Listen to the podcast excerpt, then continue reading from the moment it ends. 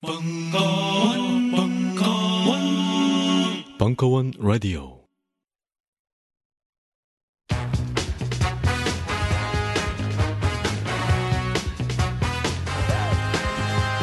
너님들에게 드리는 벙커원 긴급 행사 공지. 12월 10일 인도 한타와 물뚝 심송의 서바이벌 투어 저녁 7시 30분 12월 11일 물뚝심송 대신 마사오가 진행하는 딴지 인터뷰. 인터뷰 대상은 하필이면 물뚝심송. 오후 5시. 같은 12월 11일 선대인 소장의 긴급 소집. 미친 부동산을 말하다. 저녁 7시 30분. 벙커원 홈페이지 공지 참조. 라이트 나우.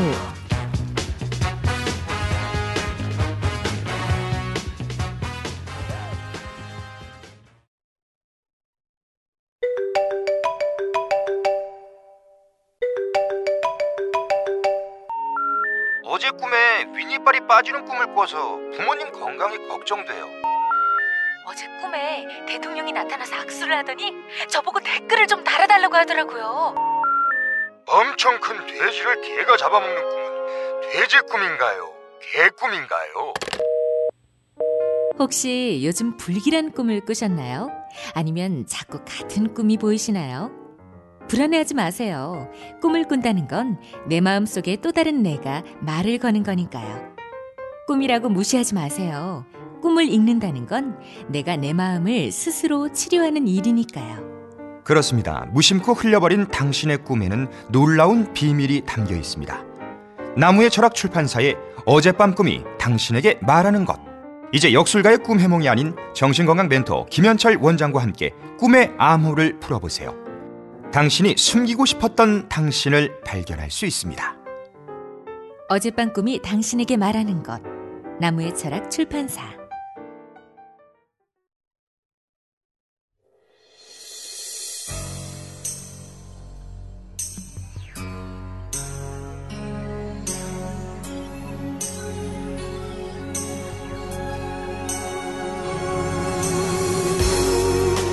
한홍구의 한국 현대사 민주사회와 그 적들 재벌과 언론 새로운 독재자들 일부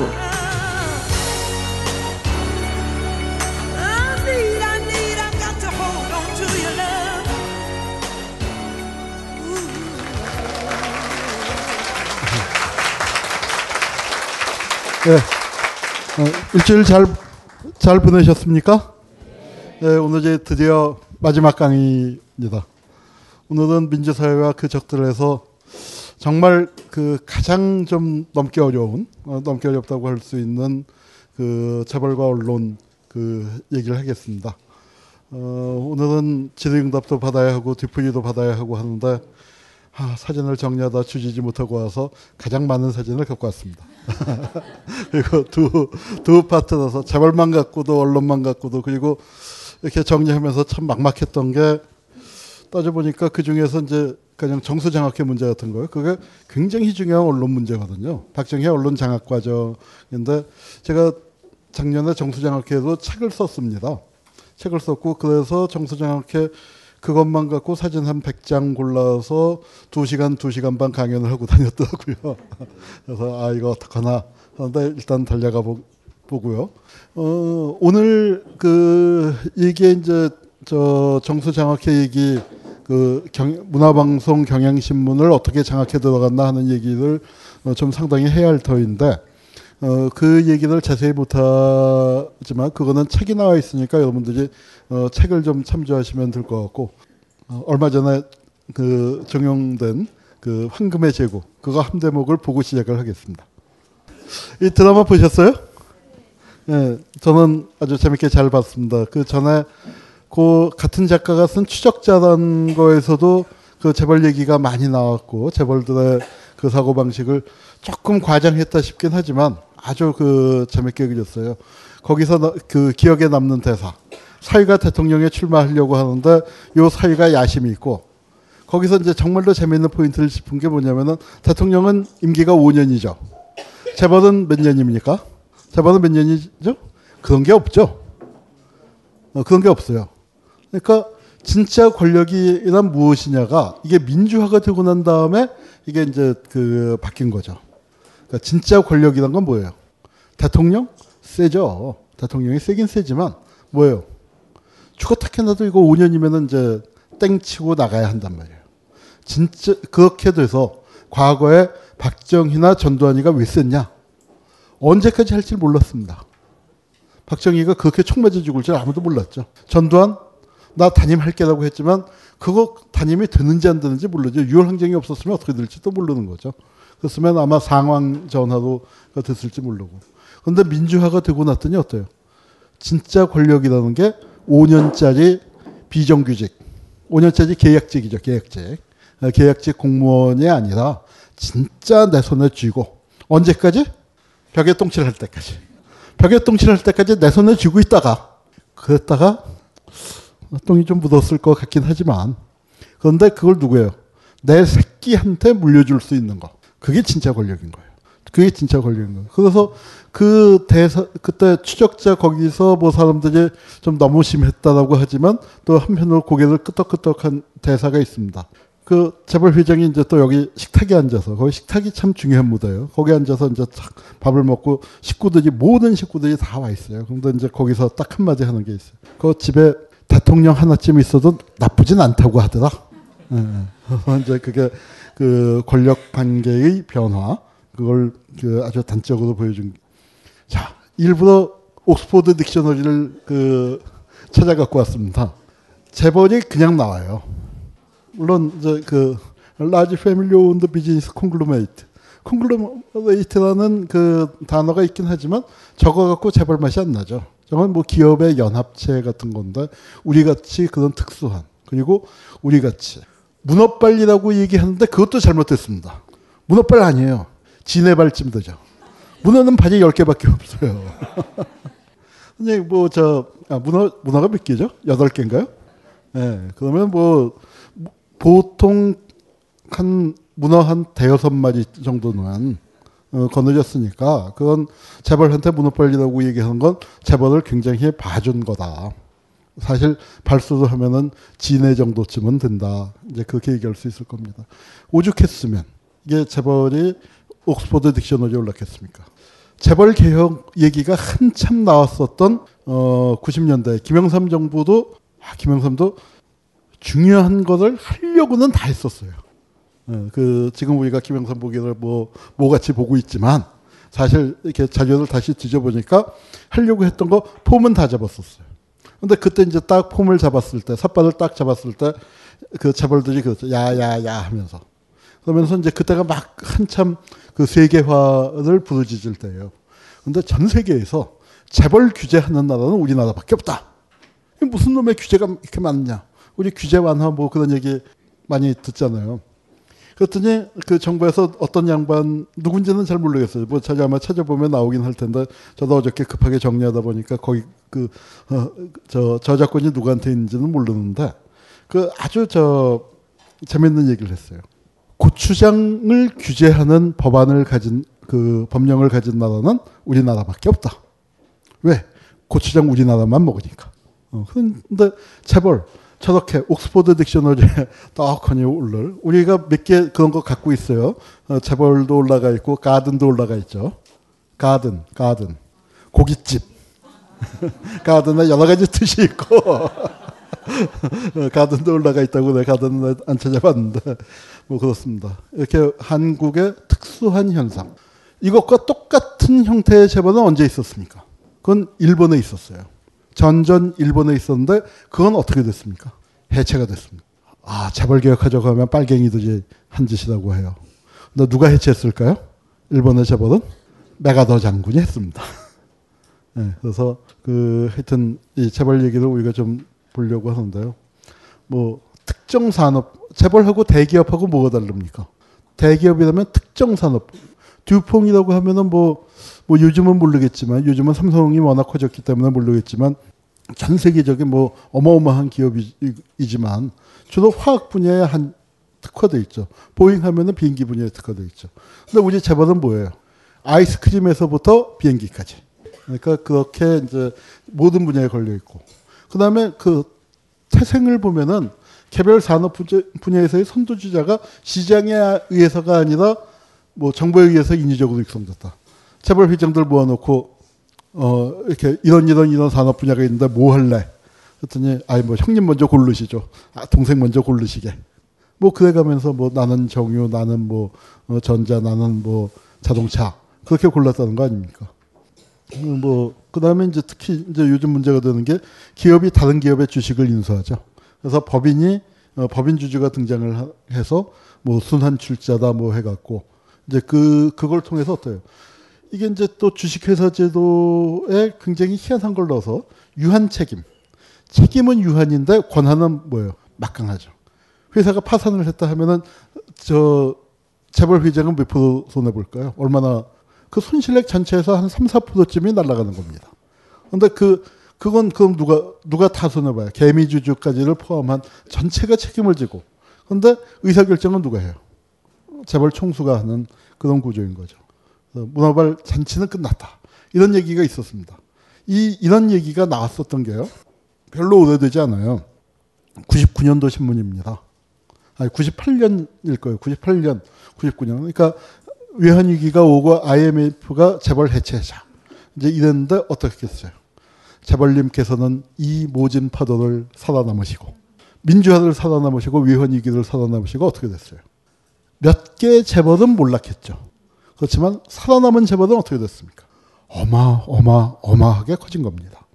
그 왜 그런 역사가 만들어졌는지를 한번 살펴보죠. 재벌 문어벌 확장 나쁘다가 95%예요. 야, 난 100%가 나올 99%가 나오지 않고 재벌과 관련된 사람들이 5%는 되는 모양이죠. 5%안 어, 된다고 생각을 했는데. 근데 일반 여론은 이런데 어때요? 건재하죠. 이렇게 재벌 해체 이런 어? 구조조정에 여기에 뭐 저 이건희 정주영에 뭐 다 있었는데 다 그 저 살아남은 거죠 결국.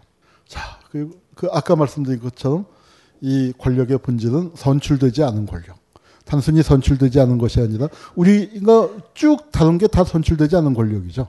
근데 그 중에서도 그 세습되는 권력. 노무현 정부 시대에 아마 노무현 대통령에게서 들은 가장 가슴 아픈 말 이라고 하면은 권력은 시장 이미 시장에게 넘어갔다. 이제 그렇게 그 그런 얘기를 한 적이 있습니다. 재벌들을 모아놓고 너무 빨리 너무 쉽게 천하의 승부사 노무현이 정말 불가능한 순간에도 승부를 걸어보는 그런 성격을 가졌던 양반이 재벌한테는 이렇게 살짝 손대보더니 그야말로 어떻게 했어요? 깨갱해버렸습니다. 너무나 빨리. 예, 그래서 그게 이제 참 그 안타까운 부분이고요. 삼성공화국. 뭐 공화국이면은 공화국만 유지되면은 그나마 좋겠어요. 삼성 왕국, 제국. 뭐 이제 이래도 끄떡없는 나라죠. 한 회사에서 22명의 백혈병으로 죽어갔는데도 이게 산업재해가 아니다. 이제 드디어 아주 최근에 가서 이게 뭐 워낙 시끄럽게 그 이슈가 되니까 그러기 시작을 했습니다. 이렇게 이제 지금 재벌이 지배하고 있는데 그 재벌의 역사를 좀 거슬러 올라가 보도록 하죠. 뭐 재벌의 역사를 얘기하자면 사실은 한국 자본주의 발달사를 뭐 쭉 훑어야 하는데 우리가 뭐 한 두세 시간 동안에 그걸 어떻게 하겠습니까? 그러니까 쭉쭉쭉 건너뛰고 오늘은 좀 자, 우선 우리나라에서 재벌이 만들어지는 과정에서 그 제일 중요했던 게 이제 적산 즉 일본이 남기고 간 재산을 불화받아서 그걸로 이제 크게 출발점에서부터 앞서 있었던 사람들이 많이 있습니다. 많이 있는데 그렇다고 적산불화를 받은 사람들이 꼭 다 살아남은 것도 아니고 현재 활동하고 있는 재벌들이 다 적산불화 덕분에 뭐 적산불화랑 무관하진 않지만 현 저 현대고 삼성이고 뭐 LG고 그렇지만 꼭 거기에다가만 둘 수는 없습니다. 적산불화는 굉장히 유리한 조건을 만들어줬지만 그게 꼭 그 결정적인 거였는지 왜냐하면 적산불화와는 전혀 상관없으면서도 많은 재벌들이 출현했고 또 사라져갔고 이제 그런 그랬거든요. 그, 그리고 그 재벌의 특징 권력과 아주 밀착돼 있었습니다. 그 한국 경제 자체가 처음에 원조 경제, 차관 경제 이렇게 시작을 했기 때문에 해외에서 들어온 물자. 처음엔 적산이었고 적산 분배 누가 했습니까? 권력을 가진 자들이 했죠. 그다음에 원조 들어온 거 그거 누가 나눠주고 뭐 대충 자금이다 뭐다 뭐 해서 만들어 쓰는 거 그거 누가 분배했습니까? 권력이 했죠. 실무는 누가 담당했습니까? 관료가 했습니다. 관료 얘기를 어 제가 혹시 나중에 시간이 없어서 빠뜨리더라도 이 모든 우리가 얘기한 게 결국 민주사회의 오적에 대해서 얘기한 거죠. 민주, 민주주의의 오적에 대해서 얘기했는데 그 오적을 다 연결시켜주고 오적이 작동할 수 있도록 해주는 가장 중요한 부분이 뭡니까? 그게 관료입니다. 그 관, 관료 부분을 그 혹시 제가 얘기를 못하더라도 여러분이 그 아주 중요한 거다 그 생각을 해주시고 그래서 원조 경제가 있었고 60년대 70년대는 차관 경제가 있었는데 그걸 좌지우지한 게 다 관료입니다. 그리고 그걸 통해서 재벌들이 처음에 레이스에서 앞서 나가는 과정이었죠. 그러다 보니까 정권이 바뀌면은 재벌들이 와장창 어, 몰락하는 그런 일들이 있어요. 지금 있는 삼성이니 현대니 뭐 LG니 뭐 이런 거는 그 모진 우리 격동의 한국 현대사 정말 격동이었잖아요. 그걸 다 견디고 살아남은 굉장히 끈질긴 그 생명력을 보이는 그 재벌들이죠.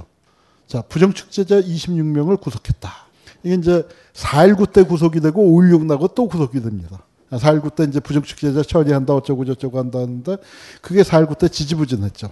제대로 안 되는 상황에서 4.19 터지고 1년 조금 지난 다음에 5.6이 났잖아요. 5.6이 나니까 군인들이 와서 이 나쁜 놈들 다잡아들여서뭐 일단 잡아들였어요. 잡아들여서 대표적인 게 이병철이죠. 근데 이병철이 이제 그때 그때 사실은 잡혀 들어가지 않고 일본에 있었습니다. 일본에 있었는데 이제 돌아와서 박정희랑 면담을 해요. 박정희랑 담판을 하는 거 그게 아마 한국의 그 재벌들의 운명이 갈리는 거죠. 그래서 박정희를 설득합니다. 예, 보시오. 나를 잡아다가 감옥에 넣어서 뭐 무슨 이득이 있겠냐. 차라리 내가 밖에서 경제 활동을 해서, 해서 어? 그게 저 경제 발전을 하는 게 낫지. 지금 그러니까 박정희의 가장 아픈 곳을 찔른 거죠. 왜냐하면 민주적으로 수립된 혁명 정권을 군사 쿠데타로 반란을 일으켜서 엎어버린 거 아닙니까? 그러니까 박정희가 지입으로 민주주의를 떠들 수가 없는 거죠. 민주주의 갖고는 안 되니까 이 당시에 가난한 그 백성들에게 경제 발전을 줘야만 뭔가 그래도 어, 지지를 만들어낼 수 있는 그런 상황이었는데 경제 발전 군인들 갖고 할 수 없지 않느냐? 그건 경제인들이 해야지. 그러니까 우리를 감옥에 가도 보내고 뭐 우리 현재 있는 재산을 뺏는 것보다도 정부하고 우리하고 합심을 해서 경제를 발전시키자. 이제 그런 쉽게 얘기해서 그렇게 설득을 한 겁니다. 그리고 이제 전 재산을 희사한다고 했어요. 아, 참 웃기, 이병철은 자기 재산을 한 세 번쯤 바쳤습니다. 근데 아직도 삼성은 그 막강한 상속을 어, 다 받았죠. 이것도 이제 희사하겠다고 각서를 썼지만 뭐 사실은 유야무야 됐죠.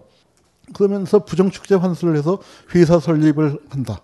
그러면서 이제 회사를 너는 뭘 해라, 너는 뭘 해라, 너는 뭘 해라 이제 그런 것들을 재벌들한테 정해주고 그 다음에 또 뭘 했냐면은 그러면서 석방을 했고 리든이 나가서 차관을 얻어와라. 근데 굉장히 중요한 건 뭐냐면 차관의 지급 보증을 정부가 해준 거예요. 그러니까 이 분야를 그러니까 정부하고 협의를 해갖고 군사정권하고 협의를 해서 너 뭐 할래? 어, 나는 뭐 조선을 할게, 나는 섬유를 할게, 나는 뭐를 할게.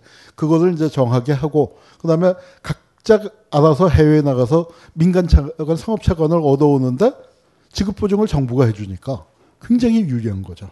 굉장히 유리한 조건에서 이제 차관을 얻어오고 얻어왔습니다. 그래서 이제 하여튼 뭐 재산을 환수했네 만에 한데 뭐 실제 환수 금 환수한 돈을 그 회사 짓는데 투자하게 한 거죠. 뭐 재벌들 입장에서는 전혀 손해 나는 게 아닌 오히려 그 전까지 있었던 공장에 비해서 어마어마하게 큰 공장을 갖기, 갖게 되는 거였고. 근데 이 과정에서 모든 재벌이 다 살아남은 건 아니에요. 여기서도 보면 뭐 개풍이니 뭐 삼혼이 이런 것들은 없어졌죠. 삼혼은 뭐 우리가 어릴 때까지만 해도 꽤 큰 재벌이었는데. 이제 그 과정에서 여기 이제 이병철이가 당하고 난 다음에 경제인들을 모아서 한국 경제 협회란 걸 가칭. 요게 뭡니까? 요게 전경련이 되는 겁니다. 그래서 이제 그때 그걸 그 당하고 난 다음에 경제인들도 뭔가 좀 이익단체를 만들어서 발언을 해야겠다. 자, 이5.16 장학회 사건이라고 했습니다. 이게 이름이 바뀌어서 정수장학회. 정수란 건 뭐예요? 박정희의 정, 유경수의 수를 따서 예, 정수가 됐습니다. 뭐 이거 이거를 자세하게 말씀드리다간 오늘 이것만 갖고도 시간이 다 갈 것 같은데 자 이렇게 이제 군인 아저씨들이 나왔습니다. 박정희 정권의 언론 정책에서 아, 지난 시간에 검찰 얘기할 때 조금 얘기했죠. 그 민족일보 사건, 그 조용수 사장. 그때 나이가 불과 서른두 살이었어요 근데 민족일보란 신문에다 합쳐서 100호 정도밖에 안 나왔습니다. 어, 1940 61년 1월 달에 창간이 돼서 4.19 난, 아, 5.16난 직후에 5월 16일 날 어, 5.16 나, 나자마자 폐간이 됐으니까 뭐한 100호쯤 나온 거죠. 100호쯤 나온 그래서 신문 전체를 영인본을 만들었는데도 뭐 두께가 이렇게 얇아요. 근데 그 신문의 사장이었는데 사형을 당했습니 그러니까 박정희가 아주 세게 출발부터 언론 탄압을 팍 했는데 이 신문이요. 처음에 창간됐는데 발행부스가 동아일보에 육박했다고 그래요. 그만큼 그만큼 아주 폭발적인 인기를 그 얻었었다고 합니다. 여기가 김지태 사장입니다. 여기도 재벌이죠. 여기는 그 비단 재벌입니다. 비단. 비단이 장사 왕서방이아니고 비단이 장사 김, 서방이었는데 아주 특이한 분 같아요. 어, 제가 정순, 저 작물바구니라는 그 책을 쓰다가 보니까 그 여러 가지 자료를 찾아봤는데 아, 굉장히 그, 그, 참 특이한 재벌이었다. 언론에 굉장히 관심이 많았어요. 신문 이, 이 양반이 문화방송을 만들었습니다. 사실상 아, 문화방송이 문화방송이 서울 문화방송이 아니라 부산 문화방송의 중심이에요. 원래. 원래 라디오가 부산에 더 많았습니다. 왜냐면은 부산은 일본 방송이 잡히니까. 일본 방송이 잡히기 때문에 부산에서 이제 그걸 많이 하고 부산 문화방송을 만들고 그게 잘 되니까 이제 서울로 그 진출한 어, 그런 격이 된 셈인데 그 양반이 언론 그 자유당 때 국회의원을 좀 하다가 에이 두 개를 같이 못 하겠다. 정치하고 경제 같이 못하겠다고 그 자유당에 자유당 소속이었는데 자유당에서 이기붕 쪽에 이제 편을 안 들어주다 보니까 자유당에서 공천 탈락하고 낙선하고 무소속으로 나왔다 낙선한 다면 어, 장사나 해야겠다 그리고 어, 경제하고 그다음에 언론 쪽은 내가 육성을 해보겠다 이제 그렇게 해서 부산일보와 문화방송을 이제 그 키웠습니다. 근데 김지태가 이게 그 당시에 그 뭐라고 했냐면 한강 이북에서는 이병철이고 한강 이남에서는 김지태라고 할 만큼 그 손꼽히는 재벌이었거든요. 김지태 재산이 굉장히 많았는데 아까 부정축제자 처리했잖아요. 부정축제자때 이 양반도 뭐 걸렸다가 뭐 회사 하나 짓기도 하고 이제 뭐 풀려나고 그렇게 돼서 다 끝났습니다. 그리고 부정축제자 문제는 다 끝났는데 이 양반만 다시 잡아갔어요. 근데 그, 그, 그래서 박근혜 쪽에서는 부정축제자라서 그렇다는데 부정축제자 처리하고는 상관없습니다. 그거 끝난 다음에 요 분만 따로 잡아간 거예요. 잡아갔는데 왜 잡아갔냐? 저도 처음에는 재산을 재산제였나? 근데 박정희가 그래도 전국의 권력을 잡았는데 암만 채벌지 돈이 만기다도 그렇지 그 회사 몇 개 뺏는 거 그거 그럴 상황은 아니었죠. 이건 박정희가 직접 뺏은 건데. 근데 무엇을 뺏었나 가만히 보니까 언론사를 뺏었어요. 부산일보를 뺏었고 부산문화방송을 뺏었고 서울문화방송을 뺏었습니다. 한국문화방송이죠. 한국문화방송을 뺏었습니다. 그런데 왜 그랬냐 하면은 박정희가 4.19가 날 때, 4월 혁명이 날 때 부산지구 계엄사령관이에요. 언론이 얼마나 센지를 알았던 겁니다. 혁명이 일어나는 과정을 보는데 그, 그래서 그 언론 장악의 필요성을 느, 느꼈었던 거죠. 왜 어떤 일이 있었냐면 이 사진 많이 보셨죠? 이 사진이 부산일보가 독점 게재한 겁니다. 부산일보 기자가 이, 이 사진을 마산 앞바다에서 사진을 찍고 경찰이 오니까 얼른 숨어갖고 그걸 갖고 이제 하여튼 부산으로 보냈어요. 부산에서 이제 편집회의가 열렸는데 국장이랑 뭐 간부들이 다 이거 싫었다간 신문사 폐간된다고 아, 이거 싫었다간 폐간된다고 겁을 먹고 달달 떠는데 무슨 얘기야 싫어 사장이 싫어 그 김지태가 싫으라고 했고 그 다음에 뭘 했냐면 이 사진을 한 20장 뽑아갖고 서울로 다 보냈대요. 서울 각 신문사에. 그리고 김지태는 뭘 했냐면 이 신문이 실린 부산일보를 그 이제 비단 장사를 하니까 회사에 그래도 그 시절에 트럭이 귀할 텐데 트럭이 많았을 거 아닙니까? 그 트럭을 갖고 수만 부를 찍어서 마산으로 보내고 부산 시내에 그러니까 무까지도 다 뿌렸다는 거예요. 그렇게 했었고 또 그 이전에 뭘 했었냐면 3.15 부정선거 당시에는 부산문화방송은 뭘 했냐면 그 굉장히 참 기가 막힌 거죠. 3.15 부정선거 반대 시위를 생중계했어요. 아프리카 TV가 아닙니다. 칼라 TV가 아니에요. 우리나라에서 제일 큰 라디오 방송이에요. 그런데 뭘 했어요? 혁명을 생중계한 거예요. 혁명을 생중계했다. 아, 이거 기가 막힌 거죠. 근데 그때 부산문화방송 사람들도 저, 자기들도 놀란 게 뭐냐면은 자기 내가 방송을 시작하고 5분쯤 지났는데 NHK에서 긴급 뉴스라고 하면서 한국에서 대규모 시위가 일어났다. 부산문화방송을 받아서 중계를 하더라 이거예요. 그러니까 혁명이 전 세계로 퍼져나가고 뭐 하는 그런 거에서 박정희가 이렇게 보니까 아 이거 언론이 세단 말이에요. 이때 박정희의 대구사범 동창이 부산일보 주필로 있었어. 근데 이 이자가 박정희를 살살 꼬신 거예요. 살살 꼬셔갖고 야야야 저 언론이 필요하다. 너 집권하면 언론이 필요하다. 그래갖고 그걸 결국 뺏어서 자기는 부산일보 사장이 되고 그리고 나중에 문화방송 사장도 되고 그렇게 그러다가 나중에 조금 이따 나오겠지만 구속도 됩니다. 어, 그런데 이제 하여튼 어, 그렇게 된 겁니다. 이게 그때 신문이고 저 사진 저 기, 저게 어, 한국 전쟁 끝나고 아마 처음일 거예요. 뉴, 뉴욕 타임즈에 한국 기사가 일면 토보도 난 거. 예, 그 사진 기자 처음에 문화방송이 여기 있었습니다. 예, 문화방송이 인사동에 우리 어렸을 때 이 건물 있었는데 이 자기 사옥이 있는 게 아니고 이 동일 가구에 4층 5층을 빌려 쓰는 처음에는 그렇게 조그맣게 출발했어요. 그러다가 이제 문화방송이 어, 박정희가 빼, 빼서 간 거죠. 자본이 사실은 부일장학회라는 굉장히 그때 규모로서는 어마어마하게 큰 정부에서 문교부에서 주는 장학금이 장학 서울시 교육에서 주는 장학생 숫자가 60명이었는데 여기 뭐 한 해 2,000명, 3,000명씩 주고 부산 쪽에서 있었던 분들 내가 아는 지금 그러니까 한 65세 뭐 70, 70세쯤 된 분들, 거의 70쯤 된 분들, 그분들 중에 보면은 이 시험 봤다 떨어졌다는 사람들도 있어요. 어, 난 불장, 그 불장, 이제 장금 종류가 여러 개 있었는데 그 중에서 이제 성적 우수자한테 주는 장학금은 무지무지하게 어려웠나 봐요. 꽤 공부 잘하는 양반이 아, 나그 시험 봤다 떨어졌어. 하는 어, 그런 분들을 제가 책 쓰고 난 다음에 한 두어 분 뵀습니다. 이 장학금을 받고 그, 열, 그래도 학업을 중단할 뻔 하다가 이 장학금을 그 받고 학업을 계속할 수 있었던 사람들이 많아요. 그 중에 한 사람이 대통령이 됐습니다. 노무현. 노무현이 중학교 때 부일장학금 받았고 그다음에 부산 상고 갔는데 김지태가 부산 상고를 나왔어요. 그래서 부산 상고에서는 부일장학금이 아니라 그 자기 모교에다가는 따로 장학금을 내놔서 김지태 장학금으로 중학교 고등학교를 그 마친 겁니다. 근데 이제 그 김지태를 이제 잡아다가 재산 도피죄 뭐 하여튼 말도 안 되는 혐의를 씌워서 했고 올육장학회를 만들었어요. 올육장학회는 저게 왜 작물 바구니라고 불렀냐면 언론사를 뺏었는데 언론사를 뺏어서 그걸 문제는 뭐냐면 저 언론사가 민간 언론사여야 한다는 거죠.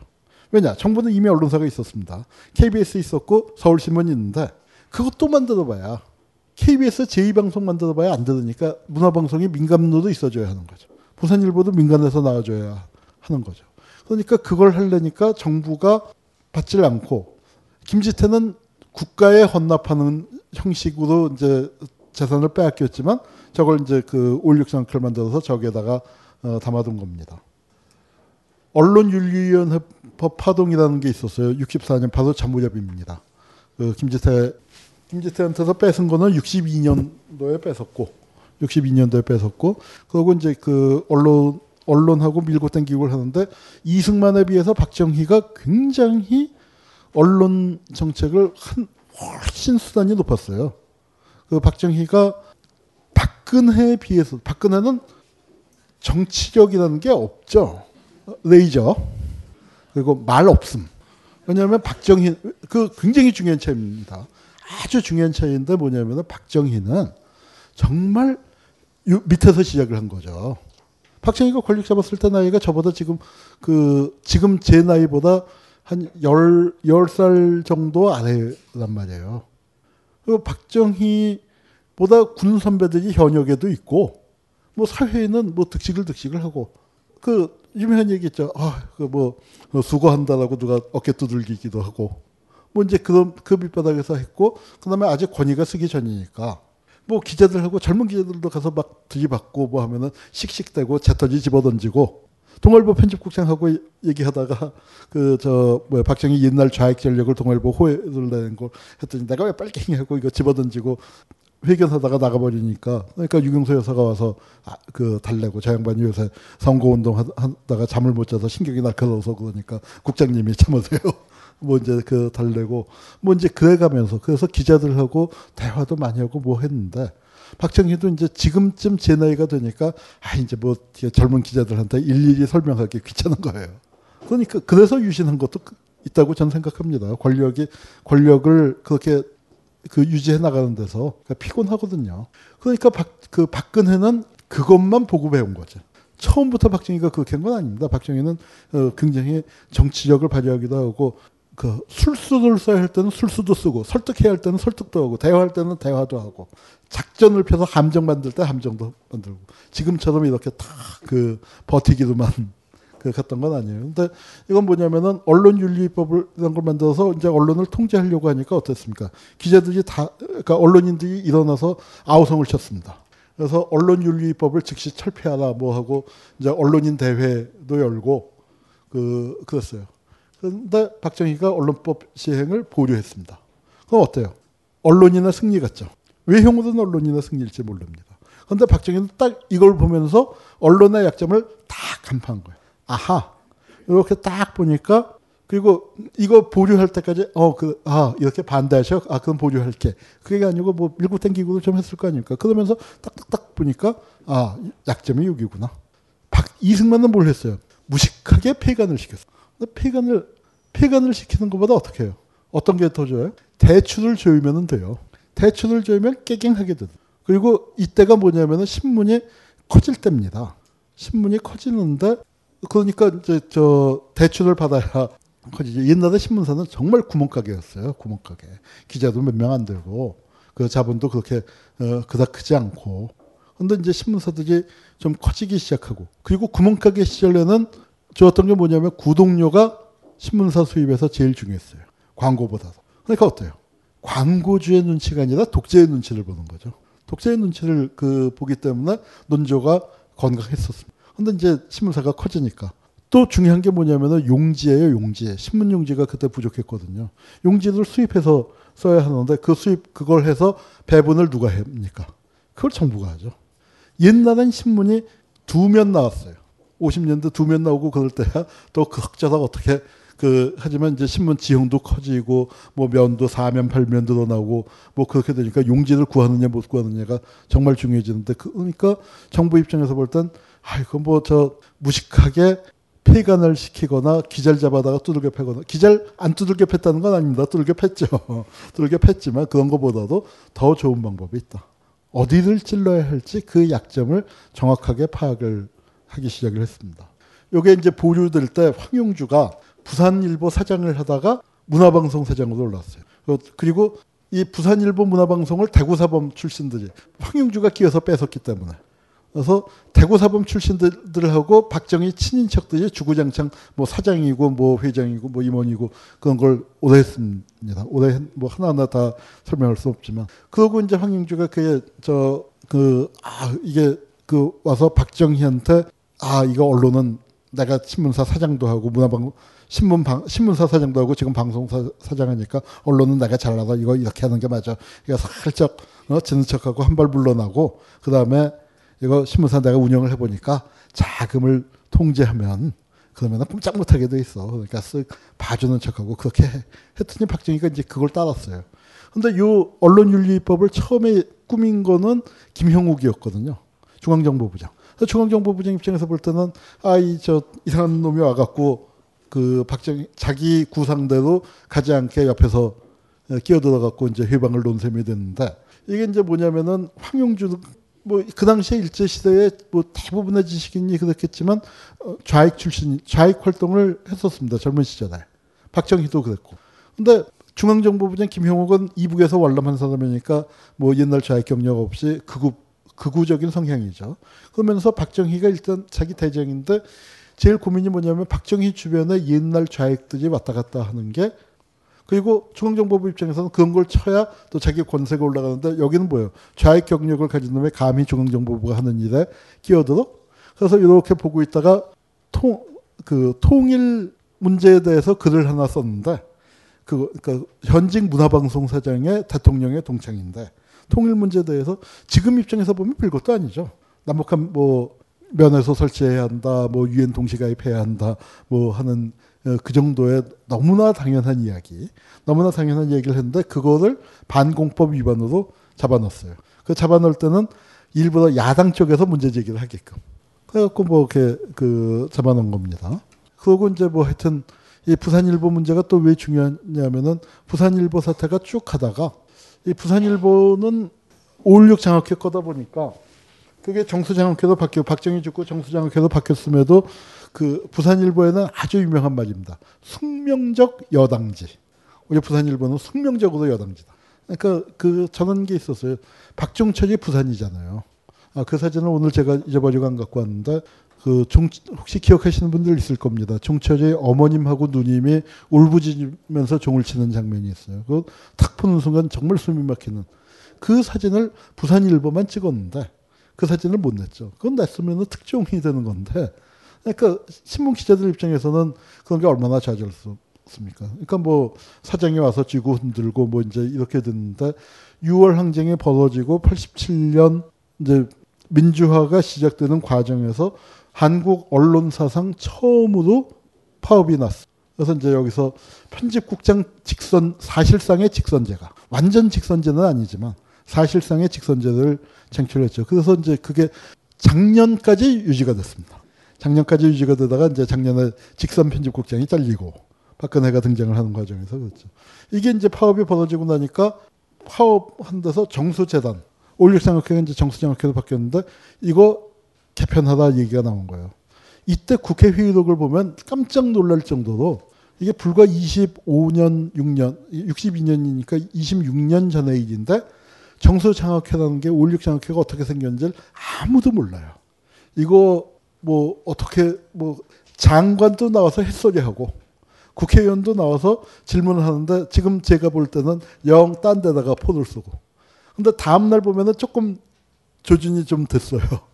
그러니까 누군가가 서 아, 그거 옛날에 어떻게, 어떻게 해서 뺏은 거야 라고 몇 마디 해줬던 모양이고. 그렇게 하면 또 장관은 장관대로 또 와서 찾아본 모양이죠. 울육정학회 사람들 불러다 물어봤는데 몇 마디 또 더 하고. 국회 회의록은 뭐 아무 지금 볼 때 정보 가치가 없는데 얼마나 몰랐다. 그 정, 그거를 알려주는 거고요. 조선일보가 이제 긴급 취재해서 월간 조선이 긴급 취재해서 이건 뭐 꽤 그래도 그 재밌는 얘기들이 많이 들어 있습니다. 물론 황영주를주 취재원으로 해서 황영주를 옹호하는 입장으로 했지만 그럼에도 불구하고 그때 이게 어떻게 돌아가는지에 대해서 적어도 절반의 진실에 대해서는 어, 꽤 자세하게 얘기를 하고 있어요. 그러다가 이제 이게 이 싸움이 커지니까 정수장학회가 부산일보를 어떻게 인수한 거냐. 강탈한 거죠, 강탈. 그게 자꾸 나오게 되고, 그 다음에 그렇게 되니까 이게 다른 언론사들, 이게 굉장히 재미없어지는 거예요. 그러니까 다른 언론사들은 이 부산일보 사태가 어떻게 되느냐에 따라 편집국장 직선제니 뭐 편집권 독립이니 기자들의 힘이 세지느냐 마느냐 기로에서인데 야 그거 들어주면 안 돼 하는데 청소장학회는 어때요? 자기네 재단의 검은 역사가 밝혀지게 생기니까 물러나서 편집국장 직선제 받아들이고 그래서 한국 언론 사상 상당히 의미 있는 승리를 거둔 파업이 됩니다. 이 노사대집의 강경호도 이제 했다가 이제 그렇게 됐는데 그 무렵에 유경재단에서 어, 자매가 싸웠죠.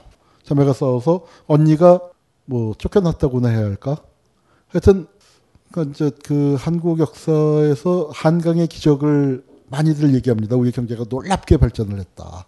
근데 이제 저는 그 한강의 기적보다 더 놀라운 것이 무엇이냐. 어, 5.16을 일으킬 때 신당동에 낡은 기어집 한 채밖에 없었던 박정희는 군인 박정희는 청렴했습니다. 개인으로. 그, 그건 그 당시에 군에서 다들 인정을 했었던 거고. 그건 청렴한 젊은 군인이 18년 집권을 하고 난 다음에 그 자녀들이 관리하는 재산이라는 걸 보면은 한 10조 되거든요. 문화방송이 몇 조입니까? 문화방송은 몇 조라고 쳐야죠? 그 자산 가치만 지난번에 저 정수장 학교 그 뭐 녹취 녹파문 있었죠. 그거 했을 때 자기네가 자체 평가한 걸로만 해도 2조가 넘어요. 근데 문화방송이라는 브랜드 가치를 치면 얼마입니까? 그 한국에서 MBC보다 브랜드 가치 있는 게 삼성하고 MBC하고가 아마 제일 가치 있지 않을까요? 몇십 줄 겁니다. 브랜드 가치만 해도. 그거의 30%가 정수장학회죠. 영남대학, 그리고 유경재단. 서울의 땅이 10만 평입니다. 그거 얼마 쳐야 합니까? 어, 하여튼 뭐 그렇게 여기가 어떻게 됐냐면 박지만하고 뭐 박근영 쪽하고 해갖고 살인 사건까지 났지 않았어요. 박근혜 사촌끼리 지금 진상이 확실하지는 않지만 사촌 둘이 죽었어요.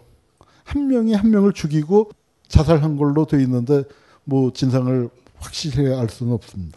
어, 이제 이게 뭐 이렇게 몸싸움 끝에 밀려나는 그래서 교통 정리를 해서 어 유경재단을 둘이 갖고 정수장학회와 영남대를 그 언니가 갖고 이제 이렇게 됐는데 영남대에서 또 분쟁이 일어나는 바람에 88년도에는 어떻게 했습니까? 영남대에서 완전히 손을 뗀다. 왜냐하면 부정입학 사건이 났는데 부정입학 사건을 박근혜 의 최측근들이 다 해먹은 거거든요. 뭐 박근혜가 해먹었다고까지 얘기를 못하겠지만 그러나 어때요? 박근혜의 관리 책임이 있는 거죠. 그러니까 그런 부분에서 이제 정말 문제가 많았던데 그 사람들 감옥 안 가는 대신에 자기가 손 떼는 걸로 해서 그렇게 됐는데 뭐 작년에 완전히 다시 들어가서 재단을 접수했죠.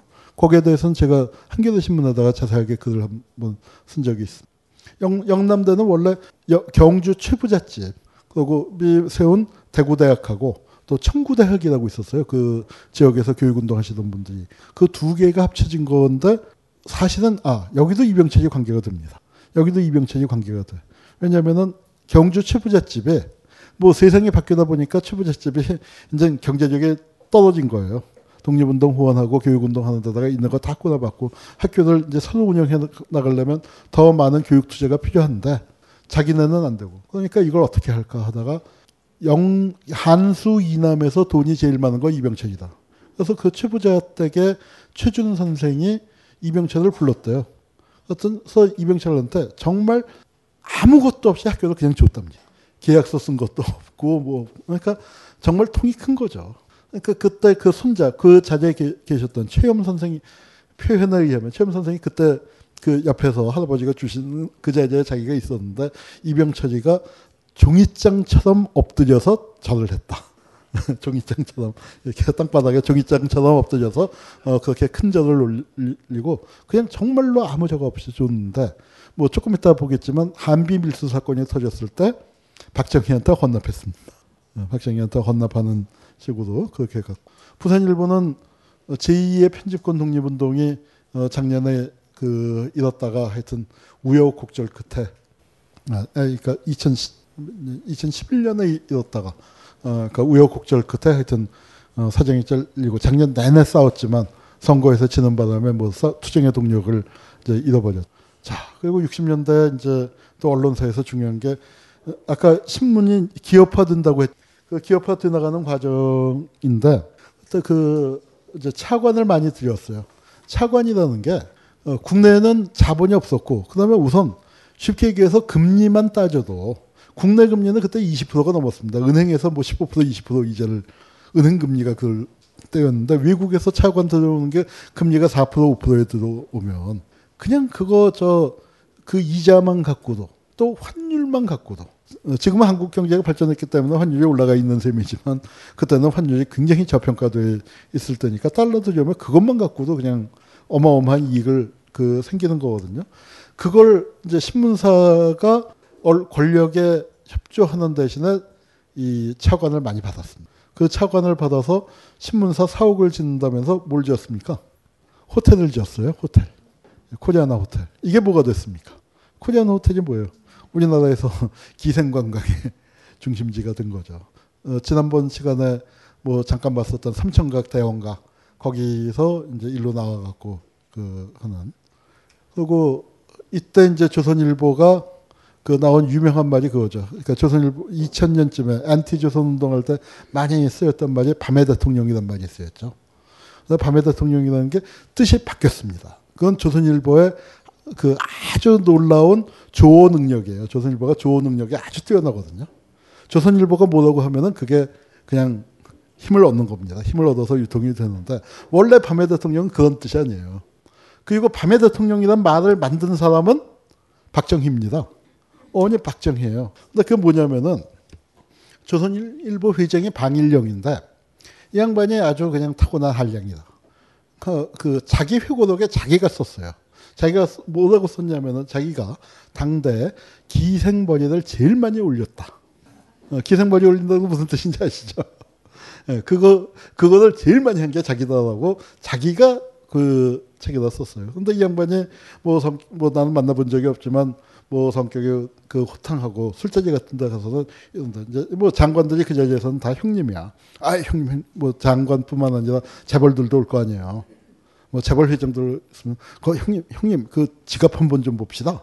그래서 뭐 하면 이제 순진하게 이렇게 재벌 회장의 지갑을 꺼내주면 그 지갑을 열어갖고 거, 기 있는 돈으로 기생들한테 팁을 주는 거예요. 그러면은 기생들은 누가 고마울까요?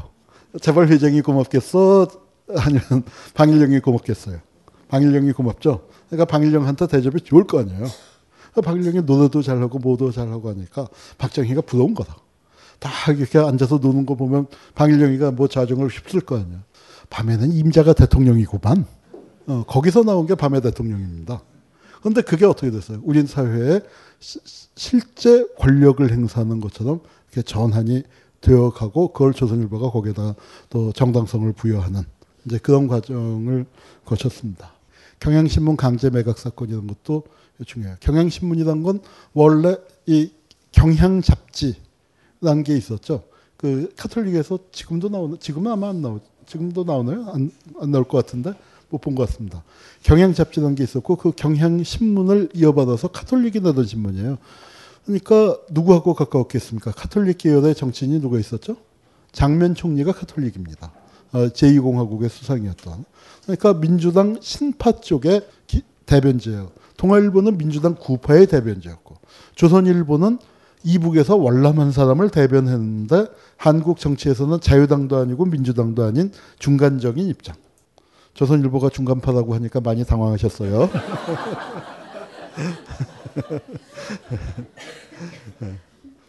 자, 그 이제 그런 상황이었는데 그 경향신문이 아주 잘 나갔습니다.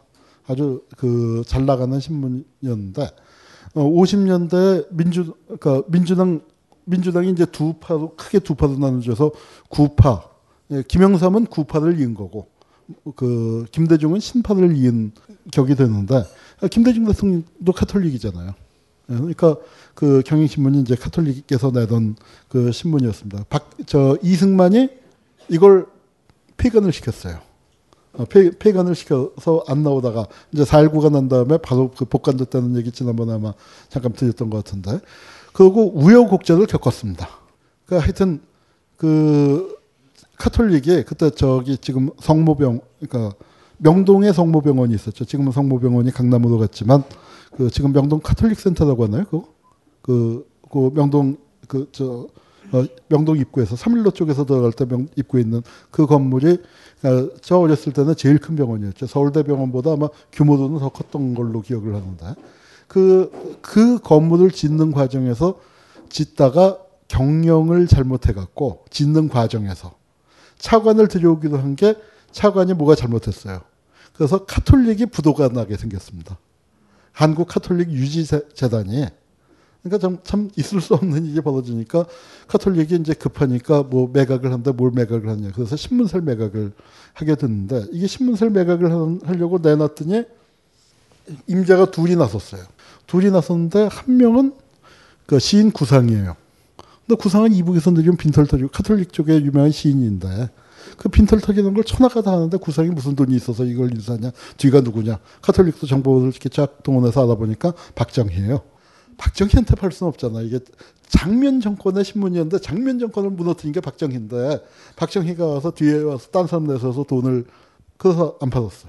그 다음에 또 다른 사겠다는 사람이 또 이제 그 양흥모라고 옛날에 빨갱 저 좌익을 굉장히 하다가 그 전향을 한 사람인데 카톨릭 평신도 쪽에서 굉장히 영향력 있는. 근데 그 사람이 와서 산다고 했는데 또 그걸 알아보니까 배우가 누구냐 뒤에 돈 돈주지 누구냐 하다 보니까 이병철이에요. 그러니까 야, 얘 우리가 그래도 그렇지 재벌 선택할 수는 없지 않냐. 그래서 안 받았어요.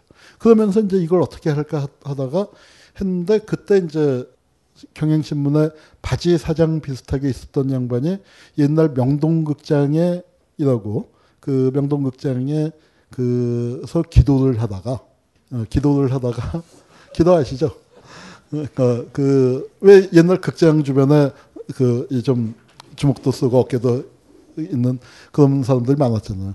그 사장 딸하고 눈이 맞아서 그 집 사위가 된 그 저 부인은 저도 어려, 저도 봤는데 아주 미인이고 이분도 뭐 하여튼 뭐 우여곡절을 해서 뭐 별의별 소문이 다 있었는데 그 소문을 뭐 여기서 옮길 건 아니고 하여튼 그 신문사를 양반들이 차지하게 됐습니다. 아주 싼값에. 그래서 카톨릭 쪽에서는 굉장히 분개하고 그러나 뭐 상황이 그러다 보니까 했는데 이분은 진짜 극장 쪽에서 기도하던 분이지 언론인 출신이 아니에요. 근데 이 양반이 신문 경영을 잘했습니다. 왜냐면은 그 감각이 있는 거예요. 아니, 뭐감각이있는게 뻔합니다. 어떻게 해야 신문이 잘 팔리나. 신문이 잘 팔리는데 자 여러분 생각해 보세요. 아이고 우리 정부 잘한다라고 쓰는 게 좋겠어요. 아니면 그 이 정부가 잘못하는 부분을 날카롭게 찝어주는 게 좋겠어요. 그 신문이요. 그, 그 당시에는 저 60년대, 50년대, 60년대는 가판이 굉장히 중요했습니다. 신문팔이 소년. 뭐 지금은 이제 다 없어졌지만 다 없어졌지만 신문팔이 소년들이 있었고 여러분 그저 예, 뭐 벌써 한국 사회가 너무 빨리 변하네요. 옛날에 카스트 테이프 있었죠. 카스트 테이프는 그, 자, 카스트 테이프 시절에 이 빌보드 차트 말고 길보드 차트란 게 있었습니다. 그 테이프 파는 아저씨들이 틀어놓는 노래가 반드시 히트하는 거예요. 정말 귀신같이 알아서 그러니까 이, 이 가수도 모르고 제작자도 몰라. 그 선고가는 이 길보드 차트에 저예가 아저씨들이 저 최고인데 신문은 뭐냐면은 신문 파기 소년들이 최고예요. 그러니까 신문을 다 들고 나와서 자기들이 이제 뭐 걔네들이 뭐 다 정말 국민학교 5, 6학년 정도 학교도 못 다니는 아이들도 있는데 그, 그냥 한글 정도 딱 깨친 아이들이 딱 신문 보고서 뭐 신문이 나오면은 동아일보 나오고 뭐 중앙일보도 나오고 경향신문도 나오고 석간들 뭐 여러 종류 있잖아. 그 중에서 딱 보고 그 나라 메인을 뽑는 거예요. 오늘 무슨 신문 뭐 무슨 기사요 하면서 이제 팔고 다니는데 그걸 하려면은 아이고 우리 대통령님 너무 잘하셔 하는 그 샤방샤방한 착한 기사가 나겠어요. 아, 뭔가 좀 확 사람들의 관심을 끄는 그런 부분을 딱 때리는 게 잘하겠어요. 그러니까 그거를 어떻게 하냐면은 기자들한테 맡겨놓는 게. 나 같은 사람이 개입하는 게 아니라 기자들이 그걸 마음껏 쓸 수 있는 환경을 만들어주는 게 좋다. 그래서 참 좋은 의미의 좌익 상업주의가 됐습니다. 어, 이분이 무슨 뭐 언론 철학에 그 있어서 뭐 정론 그거보다도 그런 거는 아니었지만 결과적으로 보면은 그 경향신문이 마음껏 그 비판을 잘 하게 어요 근데 이제 뭐 여기 정말 그 그때 걸씨가 동들 보릿고개 입고 그러던 시절 하루는 책보 이틀은 깡통. 참 가슴 아픈 얘기죠. 이제 이런 현실들을 적극적으로 취재해서 했는데 경향신문이 실수를 하나 했죠. 기자가 기사를 급히 쓰다가 보니까 인터뷰를 하고 써야 하는데 가공인물을 만들어서 썼어요. 근데 그걸 어떻게 또 귀신같이 알았어. 그러더니 이제 뭐 잡아들이고 뭐 그러면서 하다가 그것만 갖고는 약발이 안 쓰니까. 실은 문제가 됐던 게 뭐, 뭐냐면은 이게 기사를, 이런 기사를 내보내면은요. 그게 평양방송에 그날 저녁에 나와요. 어떻게 됐든지 간에. 어찌 됐든지 간에 나오니까 중앙정보부에서는 얼마나 신경이 쓰였겠어. 그런데 이런 일이 있었습니다. 이, 게 이제 사장이에요. 경향신문 사장. 어깨, 어깨 형님. 그런데 경향신문사 체육부장 등 4명이 간첩 혐의로 검거됐어요. 근데 이 간첩 사건은 진짜입니다. 체육부장이 간첩이 아니고 체육부장의 동생이 간첩으로 내려와서 형 집에 숨어 있었어. 그리고 이제 그 자기 천안 매부 뭐 해갖고 해서 같이 무전도 하고 하다가 이 어떻게 걸렸냐면은 나는 수표를 넣은 채도 세탁소에 보냈다가 세탁소에서 이렇게 하다가 보면은 이게 이상한 게 나오니까 신고해서 이제 그래서 잡힌 거고 그 사건 자체는 진짜입니다. 형은 뭐예요? 동생을 숨겨준 거지. 그런데 경영신문을유놈의 자식들 하고 있었던 차에 어떻게 됐어요? 그걸 이제 해갖고 형도 간첩이고 형이 사장을 포섭했다. 경영신문 사장이 이제 그 포섭된 거다. 뭐 그래갖고 사장을 간첩죄로 구속을 합니다. 예, 신문사에서는 신문사 압수수색하고 하니까 신문사는 일단 뭐 겁을 먹고 뭐 아, 간첩 사건이 터져서 뭐 어쩌고 저쩌고 이제 사과 광고까지 내고 했지만 그래서 이게 이제 사장인데 굉장히 건장했는데 진짜로 아팠대요. 진, 그, 그러고 저반이 거의 80 몇 킬로, 90 킬로 가까이 나가던 아주 건장한 체격이었는데 40 어, 킬로대로 50km 안래로 진짜로 떨어질 정도. 그러니까 또 오죽했겠어요. 여기 김형욱하고 친했거든요. 공화당 사람들하고도 친하고 권력하고 이 양반이 권력하고 아주 가까웠는데 그런데 가까운 놈이 또 비판을 해다니까 어, 권력에선 더 괘씸하게 생각했겠죠. 그래갖고 이제 하여튼 뭐 정말 서서 재판받지도 못할 정도로 어, 실제로 건강이 나빴답니다. 그 부인이 밖에서 잘 싸웠어요. 부인이 그때 36인가 35밖에 안 된 그 젊은 부인이었는데 이게 뭐냐면은 김상현 의원이라고 야당 예, 야당가에서는 전설적인 인물이죠. 끝이 안 좋았지만 끝이 안 좋게 됐지만 나는 이, 이런 분들이 그 386들보다 훨씬 훌륭했다고 생각해요. 그 당시에 전투력으로 따지면은 여기 정말 무학입니다. 야당 야당에서 사환하던 사람인데 선거에 나갈 사람이 아무도 안 나선다고 하니까 그럼 내가 나가볼게 해갖고 거기서 덜컥 국회의원이 됐어요. 젊은 나이에. 젊은 나이 국회의원이 됐는데 저 테이프를 들고 있죠. 저 테이프가 뭐냐면은 당시에 중앙정보부 부국장으로 있던 사람이 하여튼 이제 저 사장 이준구를 감옥에다 잡아 넣어놓고 경향신문사를 뺏으려고 하는데 부인이 딱 버티고 안 내놓고 이준구도 안에서 다 죽게 된다도 버티고 있는 거예요. 그러니까 가서 이제 협박을 하는 거죠. 그래서 뭐 그 빨리 우리가 팔라고 할 때 팔아라. 안 팔면 어떻게 되냐. 안 팔면은 뭐뭐 뺏기는 거지 뭐. 한 푼도 못 받고 뺏기는 거죠. 그럼 쉽게 얘기해서 그, 그 우리 보고 내놓으라는 거냐? 아, 그럼뭐 쉽게 얘기하나 어렵게 얘기하나 뭐 다 그런 거지 뭐. 하고 이제 그렇게 이제 했는데 그, 그 사장, 그 여사장이 유, 유인을 한 거예요. 전날 그래서 이제 만나서 그런 얘기를 하고 다음날 그러면은 도장 찍을 테니까 서류 작성해서 오라고 하고서 다음날 딴소리를 한 거죠. 그러니까 이제 그 부국장은 어때요? 위에다가 아 문제 해결했습니다라고 하는데 와서 딴소리 하니까 길길이 뛰었을 거 아니야. 그거를 녹음한 겁니다.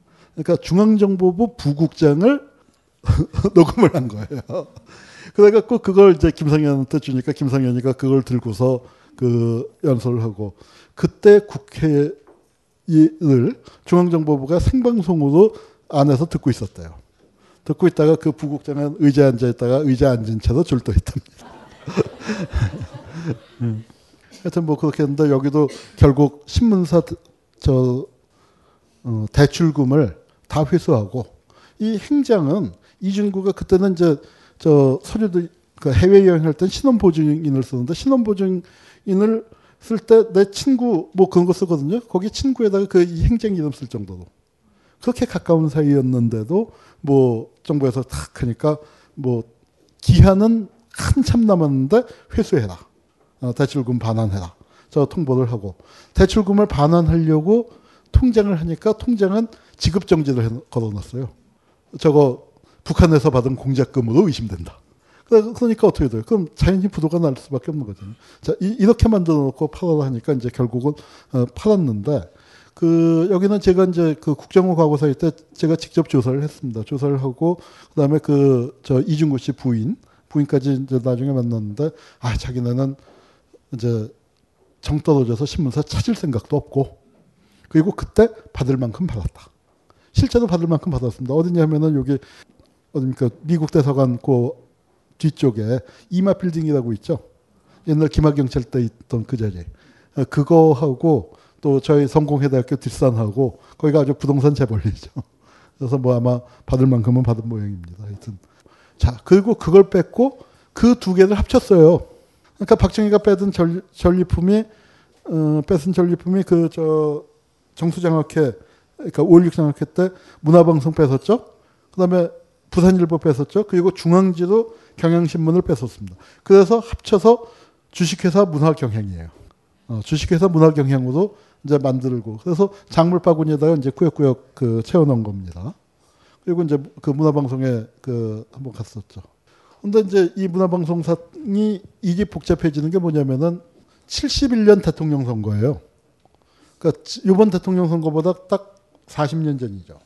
71년 대통령 선거 때 신민당 김대중 대통령 후보가 뭘 무슨 얘기를 했냐면은 5.16 장학회가 저건 문제다. 저게 부정부패의 온상이다.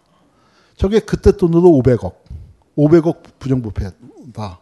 뭐 이제 이렇게 얘기를 하는데 우리는 뭐 민법상의 재단법인이기 때문에 누구 사유물도 아니고 뭐 장학금을 이렇게 많이 주고 있고 아무리 과대평가해도 500억이 아니라 5억 원 이상의 자산은 안 된다. 뭐 이제 이렇게 하면서 그광골된 겁니다. 김대중이 비판을 했어요. 김, 그, 그리고 여기에서는안 나왔지만 이제 또 비판을 한 게 뭐냐면은 대구사범하고 박정희 친인척들이 다 해먹는다. 근데 박정희가 자존심이 센 인간이라서 그걸 했을 때는 이제 탁 버팁니다.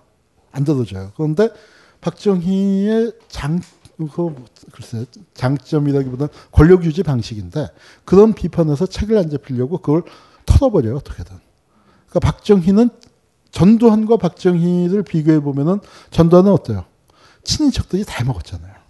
다 해먹었죠 다. 근데 박정희는 친인척들이 그렇게 많이 해먹지를 못했습니다. 그 관리를 박정희가 했고 그 담당이 민정수석이에요. 그러니까 적당히 뭐 먹고 살, 사는 정도 이상을 하질 못하게. 그리고 친척들 중에 누구는 아예 청와대 근처를 다니지도 못하고 그리고 뭐 이렇게 팔고 다니면 중앙정보부에서 잡아다가 대통령 조카를 뚫겨 패고 그건 대통령의 특명으로 까, 아, 다시 한번 까불다간 넌 이번에는 우리가 아니라 청와대 경호실 가서 직접 맞는다. 뭐 이제 뭐 그런 그 해갖고 그런 관리를 나름 했었죠. 그래서 그 이걸 이제 비교적 관리를 하면서 이 정리를 합니다. 정리를 한, 저, 그니까 청와, 저, 친인척들 내보내고 대구사범들 내보내고 그런데 그것뿐만 아니라 한, 하나를 더 하는 게 뭐냐면은 요 선거를 치러야 하기 때문에 아마 그 돈이 필요했던 것 같아요. 선거 자금을 마련하기 위해서 뭐 이게 그까이 그러니까 차관도 들여오고 그다음에 또 뭘 하냐면은 신문사를 그 지분을 박정희 개인 거다 하는 얘기를 들으니까 그거를 그, 그 소리가 듣기 싫으니까 뭘 하냐면 재벌들한테서 문화방송 주식을 10%씩 넘, 넘겨요. 자, 여러분. 문화방송 주식을 10%를 준다고 하면 내가 돈 있으면 인수하겠습니까? 안 하겠습니까? 당연히 인수를 하겠죠. 얼마나 그게 탐나는 겁니까? 그런데 재벌들이 다 입이 이렇게 나와요. 왜? 내가 돈을 내지만 그 돈은 뭐예요? 뜯기는 거죠. 문화방송 10% 주식을 해서 내가 10% 주주 의결권을 행사하겠어? 모르겠어. 그거는 그냥 박정희 거제. 사실 뻔한 거 아닙니까? 그런데 박정희는 뭐예요? 그렇게 해서 10% 주식을 분산해서 5.16 장학회는 30%만 갖고 10%씩을 재벌들한테. 근데 삼성은 빠져요. 삼성하고 대우가 빠집니다. 왜냐하면 삼성은 어, 중앙일보를 갖고 있으니까. 그러니까 그거 대우는 박정희는또 특수관계가 있었으니까 그거 빼놓고 나머지 재벌들한테 합니다. 그 재벌 하나는 못하겠다고 버티는 바람에 다른 재벌이 쌍용이 15%를 내고 거기는 5%만 내고 그러니까 돈 뜯기는 게 명백하니까 이제 그런 거죠. 그렇게 했고 그 다음에 신문사가 이제 그 당시에는 지방 분국이었는데 그 지방 분국을 팔아갖고 춘천문화방송 뭐 어? 뭐저뭐 뭐, 대구 문화방송, 부산 문화방송, 뭐 광주 문화방송 그렇게 다 분사를 합니다. 그런데 이게 사기예요. 그 분사를 한다고 해놓고서 원래는 6대 4로 하자. 어, 중앙이 중앙이 6을 내고 지방이 4를 내는 걸로. 그런데 실제로는 지방이 6을 내라. 그런데도 지방에서는 언론사들 그래도 자기네가 이제 경권을 갖게 되니까 뭐 그러겠다고 많이 했는데 해보니까 실제로 사라도 내기로 해. 명목은 6, 장부상으로는 아니, 바깥 대외적으로는 육을 낸다고 해놓고 실제는 4를 내기로 했는데 사도안 들어온 거예요. 그러니까 신문사는 그럼 나머지 그사는 어디로 가느냐. 그걸 모아서 아마 중앙에서 이제 부정선거를 했을 것이다. 이제 그렇게 그 추측을 하고 있는 거죠. 요게 굉장히 중요한 계기가 됩니다. 지금 시간이 됐기 때문에 어, 여기서 약간 멈추고 요 얘기는 제대로 끝내야 하기 때문에 5분간 예, 쉬었다가 하겠습니다.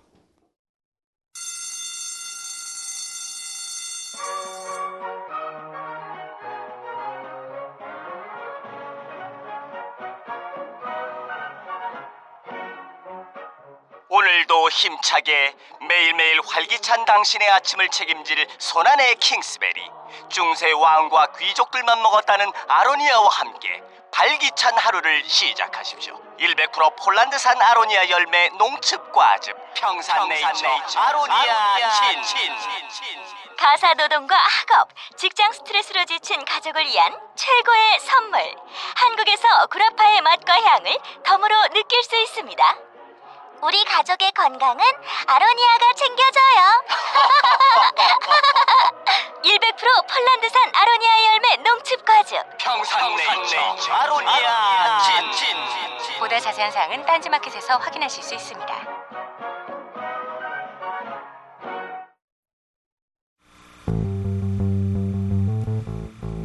제가 박근혜 대통령의 정치는 아버지에 제사다. 굉장한 촌철살인이죠.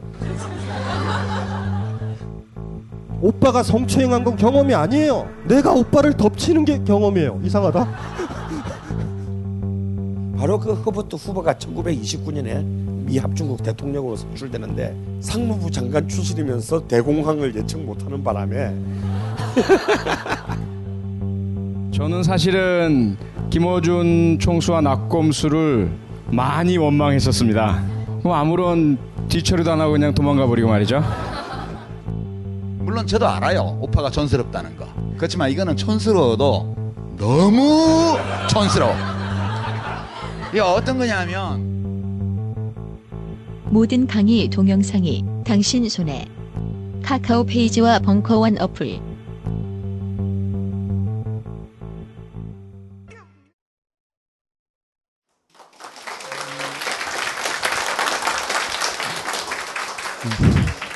예. 어, 그럼 이어서 그 박정희 시대 어, 문화방송이 어떻게 그 변질되어 갔는가에 관한 그 이야기를 계속하도록 하겠습니다. 자 그렇게 해서 이제 신문사를 그 아, 방, 방송사를 매각을 했어요. 그거를 여기 이제 앉은 분이 아까 그 얘기 나왔던 김상현 의원이고 어, 조윤형 의원, 그 조병옥 선생 아들, 그 조순영 씨의 형입니다.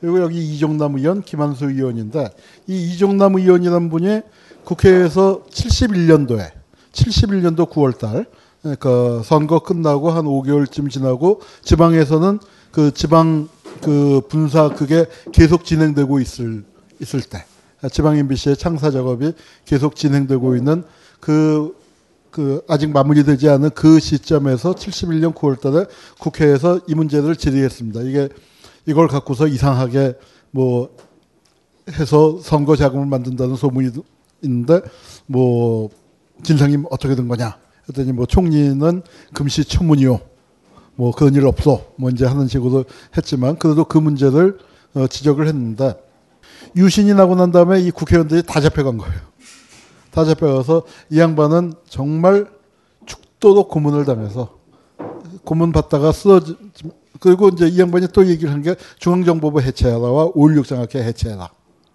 그 문화방송 그 흑막을 밝혀라. 그런 얘기 했다가 이제 끌려가서 죽도록 고문을 당한 거고요. 이게 천주교, 원주는, 원주는 군사도시 아닙니까? 그러니까 산업이 별로 없단 말이에요. 그래서 원주 문화방송을 세우는데 그거를 그럼 인수할 사람이 없으니까 어떻게 된 김에 카톨릭이 맡은 거예요. 그 사, 지학순 주교님의 원주 교구장이죠. 근데 지학순 주교님의 원래 우파 극우파입니다. 그리고 카톨릭에서 군종 교구장이에요. 그래서 군대하고 아주 친했던 분이에요. 근데 저 나라에서 하는 일인데 그 원주는 산업도 없고 뭐 다른 사, 뭐 지역 사정 뻔한데 그럼 차라리 우리 카톨릭 인수합시다 해서 원주 교구가 인수를 했어요. 근데 인수해 놓고 보니까 뭐야 사기를 당한 거잖아요. 40을 내야 하는데 60을 내라까지는 그래 그것까지는 하자 했는데 그게 60이면은 나머지 40이 있어서 100이 돼야 하는데 60밖에 없으니까 그 나머지 40이 어디 갔냐 해서 그거를 부정부패법자예요. 그러니까 이분은 그거를 그게 선거 자금으로 들어갔다 뭐 그런 거와는 상관없이 왜 우리 원주 MBC에 40을 넣기로 한 거를 안 넣는 거야.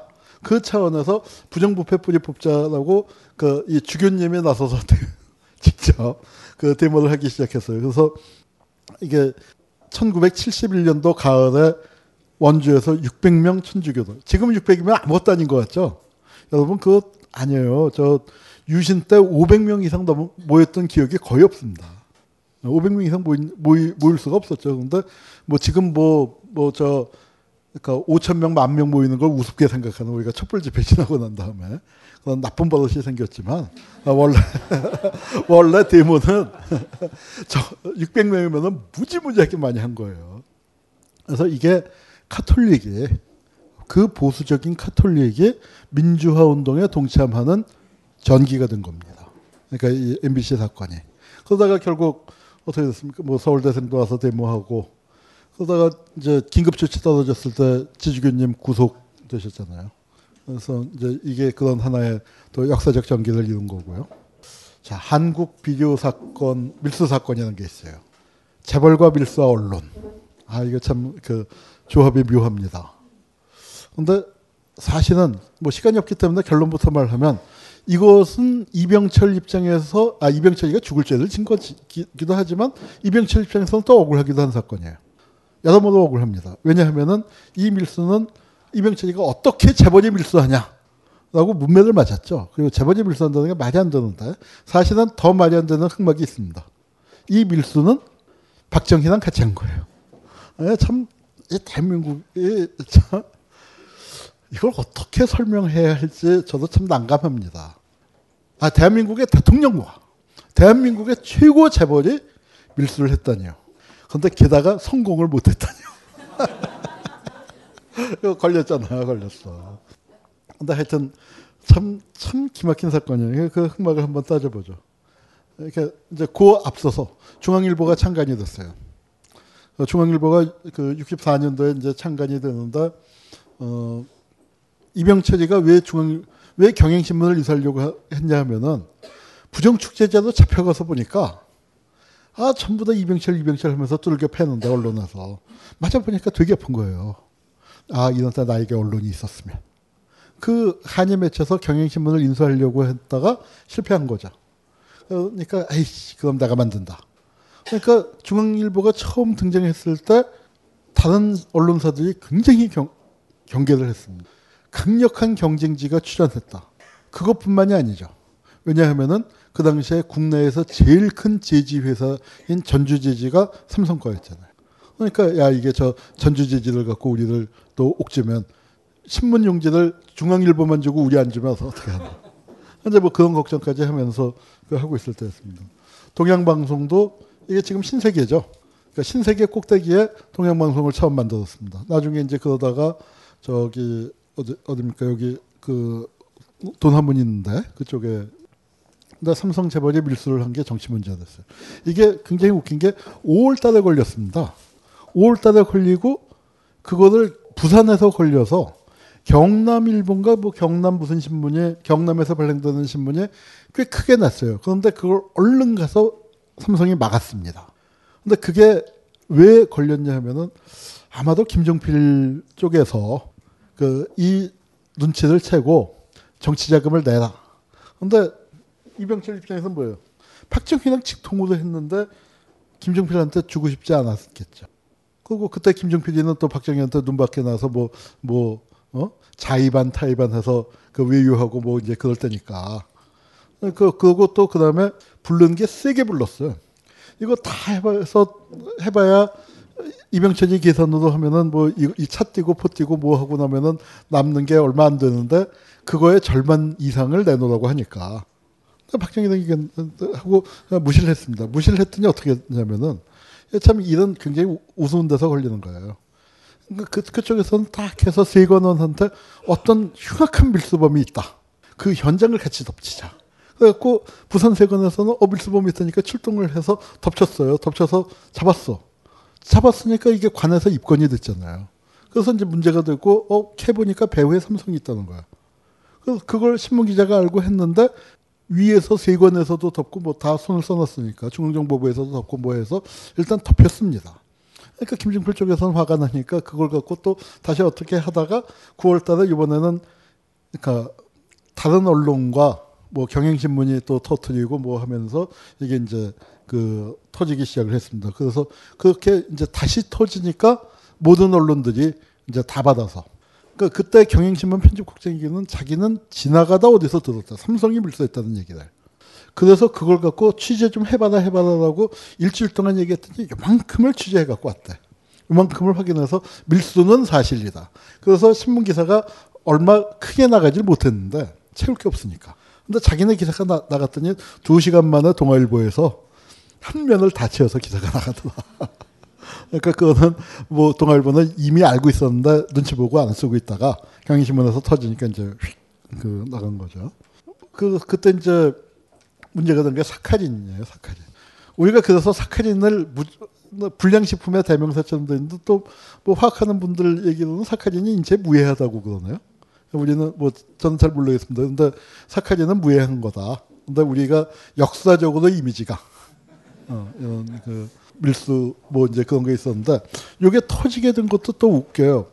왜냐하면은 그러니까 그 이제 밀수를 하게 된 계기는 삼성이 일본에서 기, 한국 비료를 재면서 기계를 도입을 할 거니까 그 공장을 지을 때 기계를 도입하는데 그러면은 리베이트 단계 있죠.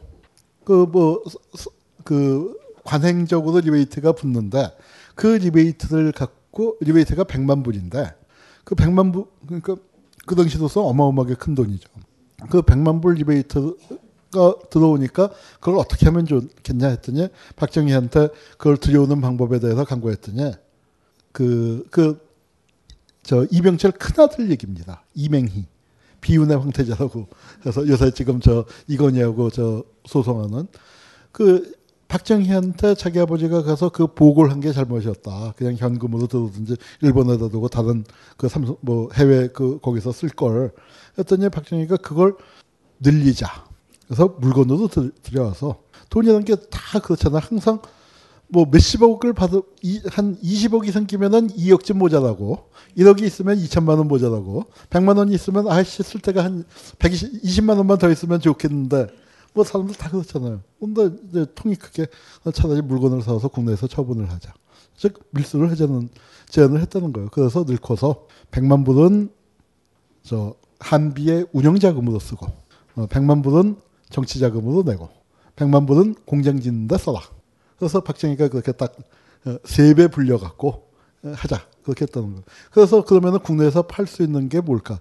그러니까 100만 불 갖고 쇼핑을 하니까 어마어마하게 쇼핑을 한 거죠. 뭐 물품이 아주 많아요. 자, 밀수를 한다면 우리 보통 어떻습니까? 금괴, 부피가 작은 거 밀수하죠. 근데 이때 아주 히트한 밀수품이 있어요. 뭐냐 면은 양변기. 양변기는 이만하잖아요. 근데 양변기를 밀수했대요. 양, 그러니까 그만큼 이제 양변기를 국내에서 이제 그 고급 주택들을 부자들이 지을 때 이제 재래식 화장실을 하고 양변기를 갖다 놓는 건데 그 이건희의 아, 저 이맹희의 실패담이 나옵니다. 양병기를 수입을 해서 양병기를 100개를 수입을 해. 그래서 물건을 풀었더니 세상에 양병기가 하나에 15만 원인데 일본에서 산 건 3만 원이고 그래서 3만 원을 사서 15만 원을 풀면은 아 이게 개당 12만 원 남겠다. 이제 그렇게 계산을 하는데 양병기 100개를 풀었더니 양병기 값이 다음 날 10만 원으로 떨어졌다. 그만큼소요 공급에서 희소던 거고. 그러니까 그런 식으로 물건들에서 이제 뭐 솔직히 장사를 그렇게 잘하지 못했다 했고 이 사건이 터진 건 뭐냐면 사카진을 밀수했잖아요. 근데 그그 그 전에 사카진을 쓰던 데가 있을 거 아니에요. 그러니까 이제 이거는 판로를 설 사람을 정해놓고 밀수를 했다는 거예요. 자기가 할 때. 물건 그 수요를 다 조사를 해서 모사하다, 모사하다, 모사하다. 그 둘째 자기 바로 밑에 동생 창희가 일본에서 물건을 사고 자기는 국내에서 조, 사를 해서 뭐뭐뭐를 사다 쇼핑 리스트를 보내고 그렇게 했는데 사카진을 그러면은 뭐 저 2천 몇백 부대를 그럼 어디가 인수하기로 했는데 그러면은 거기에 원래 물건 팔던 데가 있을 거 아니야.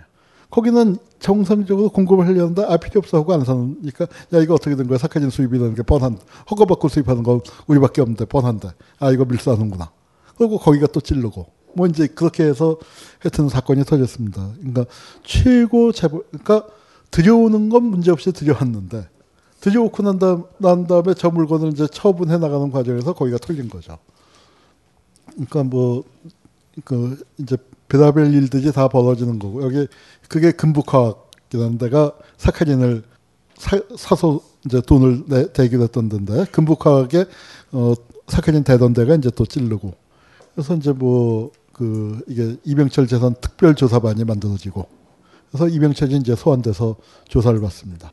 한 번 가고 두 번 가고 그리고 여기 그 대통령 그때 재무장관 나중에 이제 비서실장했던 비서실장을 9년 했죠. 김정념 씨도 그 잡혀가서 조사를 받고 그래서 이제 국회에서 또 그 도대체 뭐가 모자라서 밀수를 하는가 뭐 여론이 여론이 그럴 수밖에 없죠. 아 이병철의 별명이 그때 뭐였습니까? 돈병철인데 돈병철이가 맞아 그 어? 치사하게 밀수까지 하냐? 모든 사업에서 손떼고 한비를 국가에 바칠다. 아 그때는 참 담배 피는 사진이 다 나왔죠. 이제 그 재산 헌납 기자회견입니다. 저는 한국 비료를 국가에 바치는 동시에 모든 사업 활동에서 손을 떼겠습니다. 그때 그 같은 시기에 난 건데 이 이병각이라는 이가 이병철의 형이에요. 그 호암미술관 말고 호림미술관이라고 또 있죠. 근데 그게 뭐냐 면은 도굴단의 배후에 대재벌이 있다. 같은 시기에 터진 겁니다. 그러니까 거기에서 뭐 하여튼 뭐 금불상에 뭐에 뭐에 해서 뭐 그러니까 이게 뭐냐면은 석가탑을 턴 거예요. 딴게 아니고 그러니까 역시 스케일이 커요. 어? 재반은 우리 랑 다른 사람들입니다. 그래서 이제 그게 그 걸려서 구속이 됐고 뭐아그 집을 경이 들고 지키는 장면도 있고 뭐 이제 그렇게 되니까 그 과연 이병 이게 삼성이잖아요. 이병철을 제대로 수사할 수 있을까? 그래서 수사 범위는 압축돼서 이병철과 아들과 그다음에 상무 그 위에는 이게 배후 배후는 캐면 안 되는 거죠. 예, 배후는 박정희까지 올라가니까. 그러니까 어때요? 축소 수사가 불가피한 거죠. 그래서 뭐 매듭 못 짓고 진상이 가져질 때까지 신직수가 저 검찰총장 하면서 이제 기자회견 하면서 그래서 그 밀수 결, 수사 결과가 발표되니까 정계에 큰 충격을 주고 그래서 여론이 들끓었죠. 여론이 들끓어갖고 벌어진 또 아주 중요한 사건이 있습니다. 제가 사진을 잊어버리고 안 갖고 왔는데 사카리 저 국회 우물 사건이라는 거 들어보셨어요? 요 요번에 뭐 김조광수 그 결혼식에 누군가 뿌렸다고 하지만 그거하고는 아주 차원이 다르게 정말 한 바퀴 쓰는 그걸 어디서 떠왔냐면은 탑골공원에서 누가 김두한이 김두한이 떠와갖고 잘 포장을 했나 봐요. 이게 포장을 웬만큼 해도 냄새가 날 것 같은데 이게 어떻게 그 통과해갖고 들어가서 그거 뭐요 했더니 뭐 누구는 그 회고, 자기 회고록에다 가 약간 농담기 있게 그 사카린이요 그랬대. 어랬더 어, 그 사건이 한번 맛좀 봅시다 했더니 김도환이가 아이, 뭐, 이거, 안 돼, 안 돼. 하고 뭐, 이제 했다고. 그 김도환이가 들고 나가서 국회 발언을 하면서 이제 일부러 단상에서 바로 옆에 국무연석이 있잖아. 그 곁에 가서 거기에다가 이제 확 쏟았죠. 그러니까 김정념 씨 얘기로는 자기가 그거를 피하면 안 되겠다. 해서 일부러 다 뒤집어 썼다고. 하여튼 김정념하고 민복기가 그러니까 정통으로 뒤집어 썼고 김두한이는 결국 그걸로 죽은 겁니다.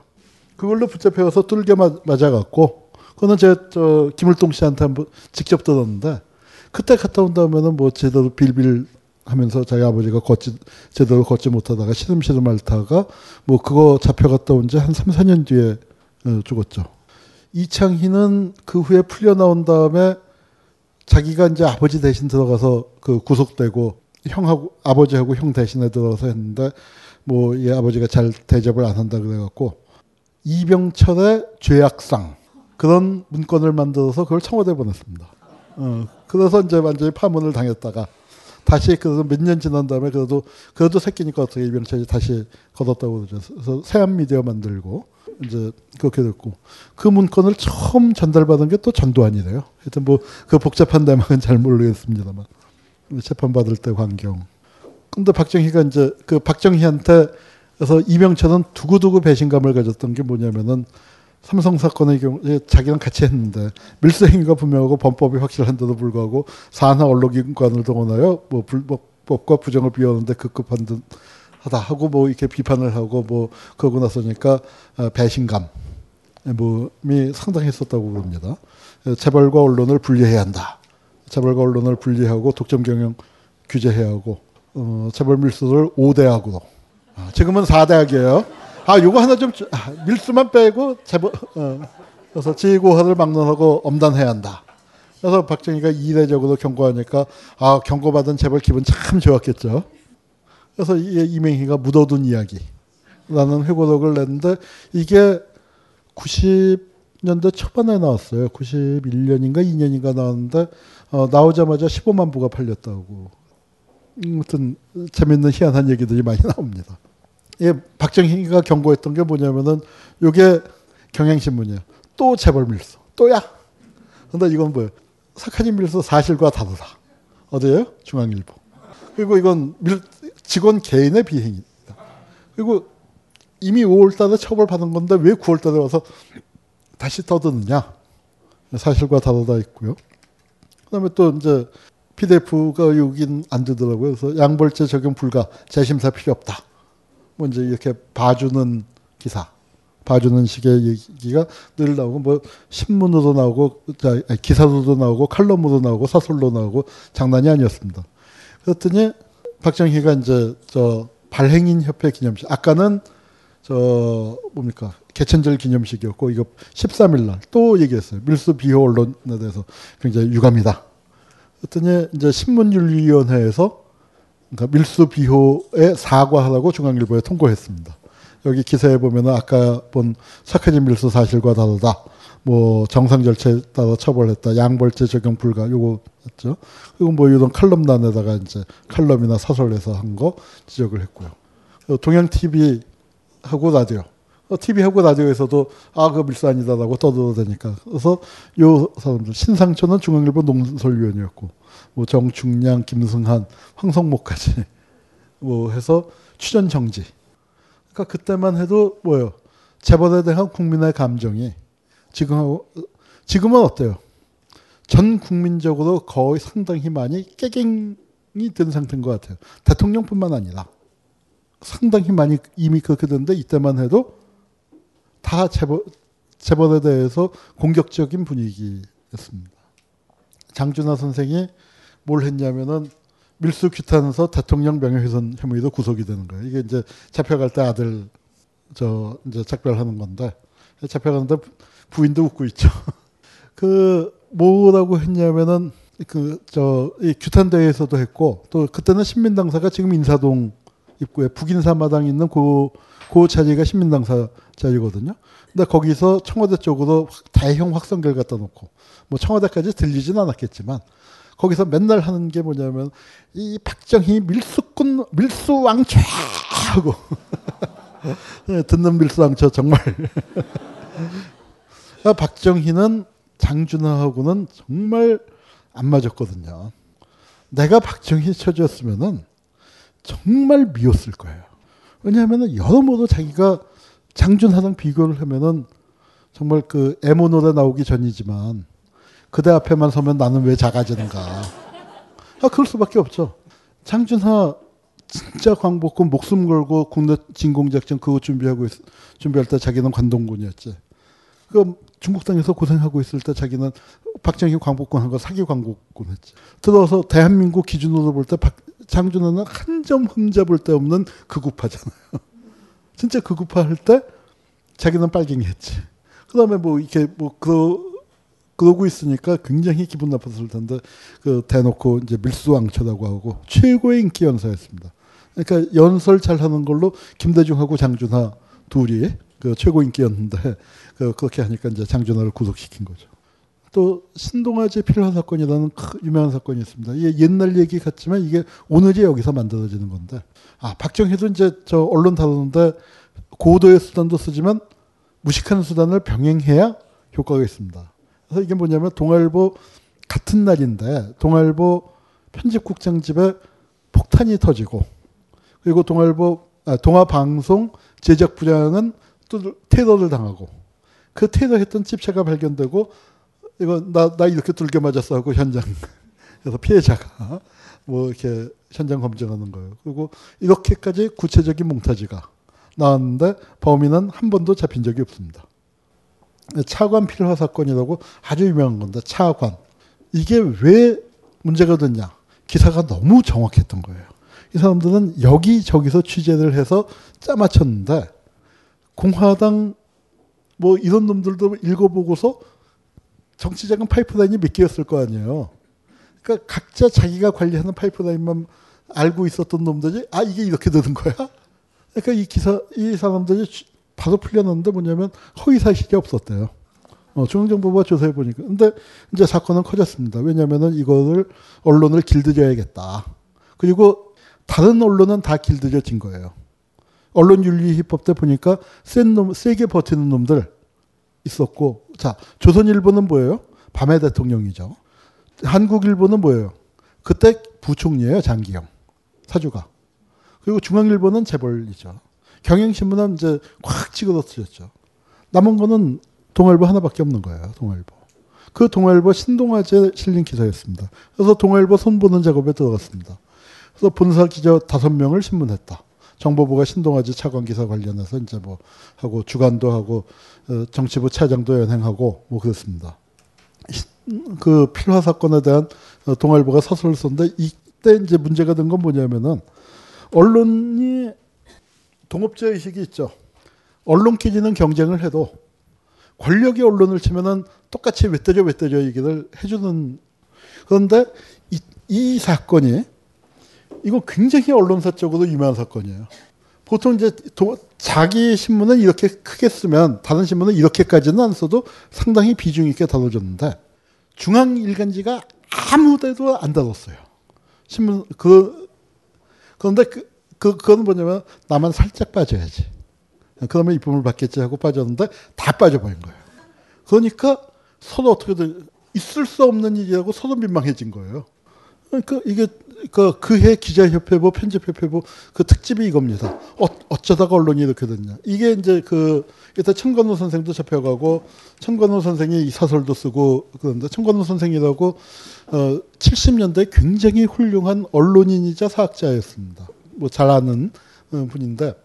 근데 그 분이, 그, 이제 80년대 가서는 활동을, 예, 뭐, 전두환 찬양하고, 뭐, 그래서 그 돌아가실 때 끝에는 참그 불운하게 됐는데 끝까지 그걸 그 좋은 입장을 갖고 가셨으면 정말 그 자야에서 많은 일을 해주셨을 텐데. 근데 이제 이천건호 선생이 천건호 어, 선생 주필이고 홍승면 어, 당시 어, 주관이고 여긴 신동아 부장이야 손세일 씨라고 나중에 국회의원이었죠. 손세일 씨는 그 당시에 동아일보 사장의 사위였습니다. 그러니까 동아일보의 로열 패밀리죠. 그 서울물리대 정치학 과나서 본인이 글도 잘 쓰고 기자로서도 아주 유능했던 분인데 동아일보도 어쩔 수 없이 자기 사, 장이 자기 사위들 잘랐죠. 그리고 청건호 씨도 해임되고 이 양반도 해임되고 그런데 그때만 해도 뭐냐면 뒷구녕으로 다시 조금 지나면 다 불러들이고 중앙정보부도 모른 척 했습니다. 1년 만에 복직을 해서 이분은 편집국장으로 복직이 됐고 여기는 무슨 해설위원인가 갖고 저 청관호 선생은 심의실장, 심의실, 심의위원인가 뭐 눈에 잘안 띄는데 그런 데서 먹고 살게 해주고 중앙 또 중앙정보부에서는 적당히 모른 척하고 이제 그렇게 됐는데 여기서 큰 거는 뭐냐면은 모든 언론이 침묵을 지켰다. 이제 그게 문제가 되니까 여기 이제 그 당시 원로 언론인이에요. 최석채 선생이던 분이고 홍종인 선생. 홍종인 선생은 뭐 저도 어렸을 때 자주 뵀던 저희 외할아버지 친구라서 그 자주 뵀던 분인데 이런 분들은 그 당시만 해도 굉장히 세게 발언을 해주셨죠. 참 가슴 아픈 건 뭐냐면 이분들이 60년대 말까지는 그렇게 했지만 70년대 들어오면 다 박정희 뭐 하는 그런 걸 했어요. 이분은 박정희랑 술 친구고 원래 50년대 대구 매일신보라고 대구에서 언론인 하면서 이, 이분이 글쓴 글 때문에 대구 매일신보가 테러를 당했죠. 그랬더니 그때 유명한 말이 나왔어요. 백주 테러는 테러가 아니다. 경찰국장이 도경국장이 그런 얘기했고 박정희랑 동갑 동향이라서 술 친구가 되더니 이제 그 박정희 편으로 넘어간다. 60년대만 해도 굉장히 중요한 지적을 했었습니다. 이분 쓴 글이 난그 김중배 선생이 91년도에 동아일보 편집국장을 물러갈 때 언론자유의 최대의 적은 이제는 권력이 아니라 사주다. 음, 언론 자본이다. 그 말씀을 하셨는데 김중배 선생이 그 말씀을 하시기 20, 한 3, 4년 전에 최석채 선생이 먼저 그 얘기를 했어요.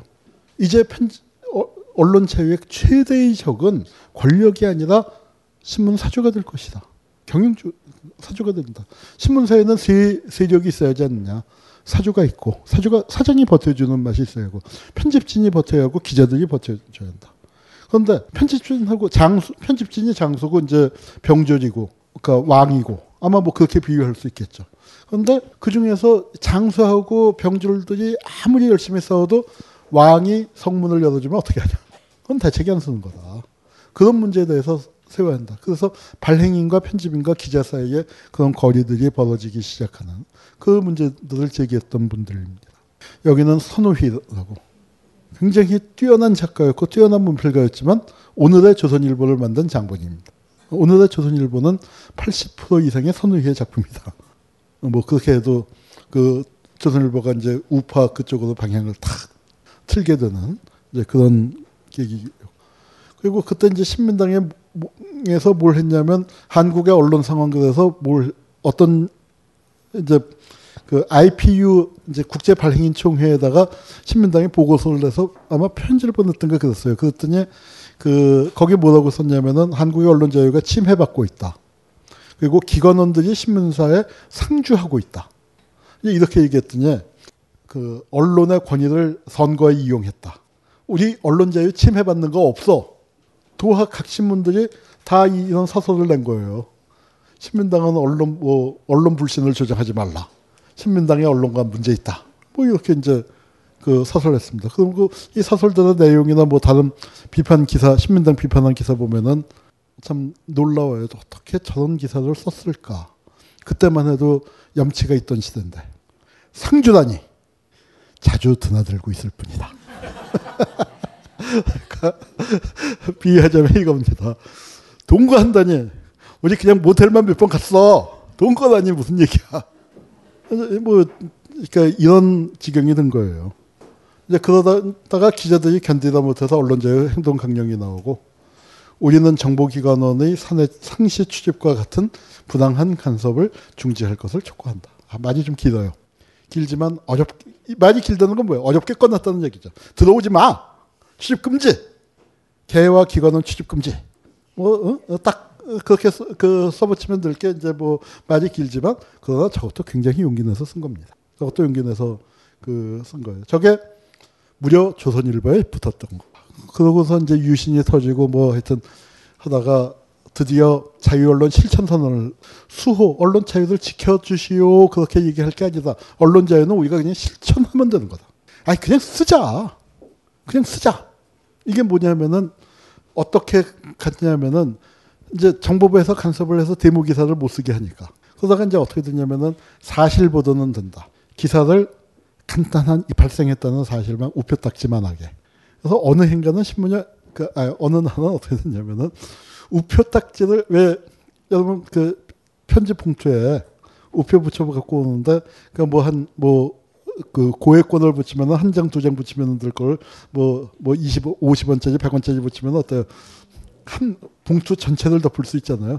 그렇게 요만한 우표딱지만 한 기사들로 다 대모 기사요 원래는 이제 하면은 뭐 주요 대학 하 놓고 뭐등몇교 그렇게 해야 할 거를 하나하나 다 써준 거죠. 이제 그렇게 하다가 기자들도 치사하잖아요. 창피하잖아요. 여러분, 이 기자들이요.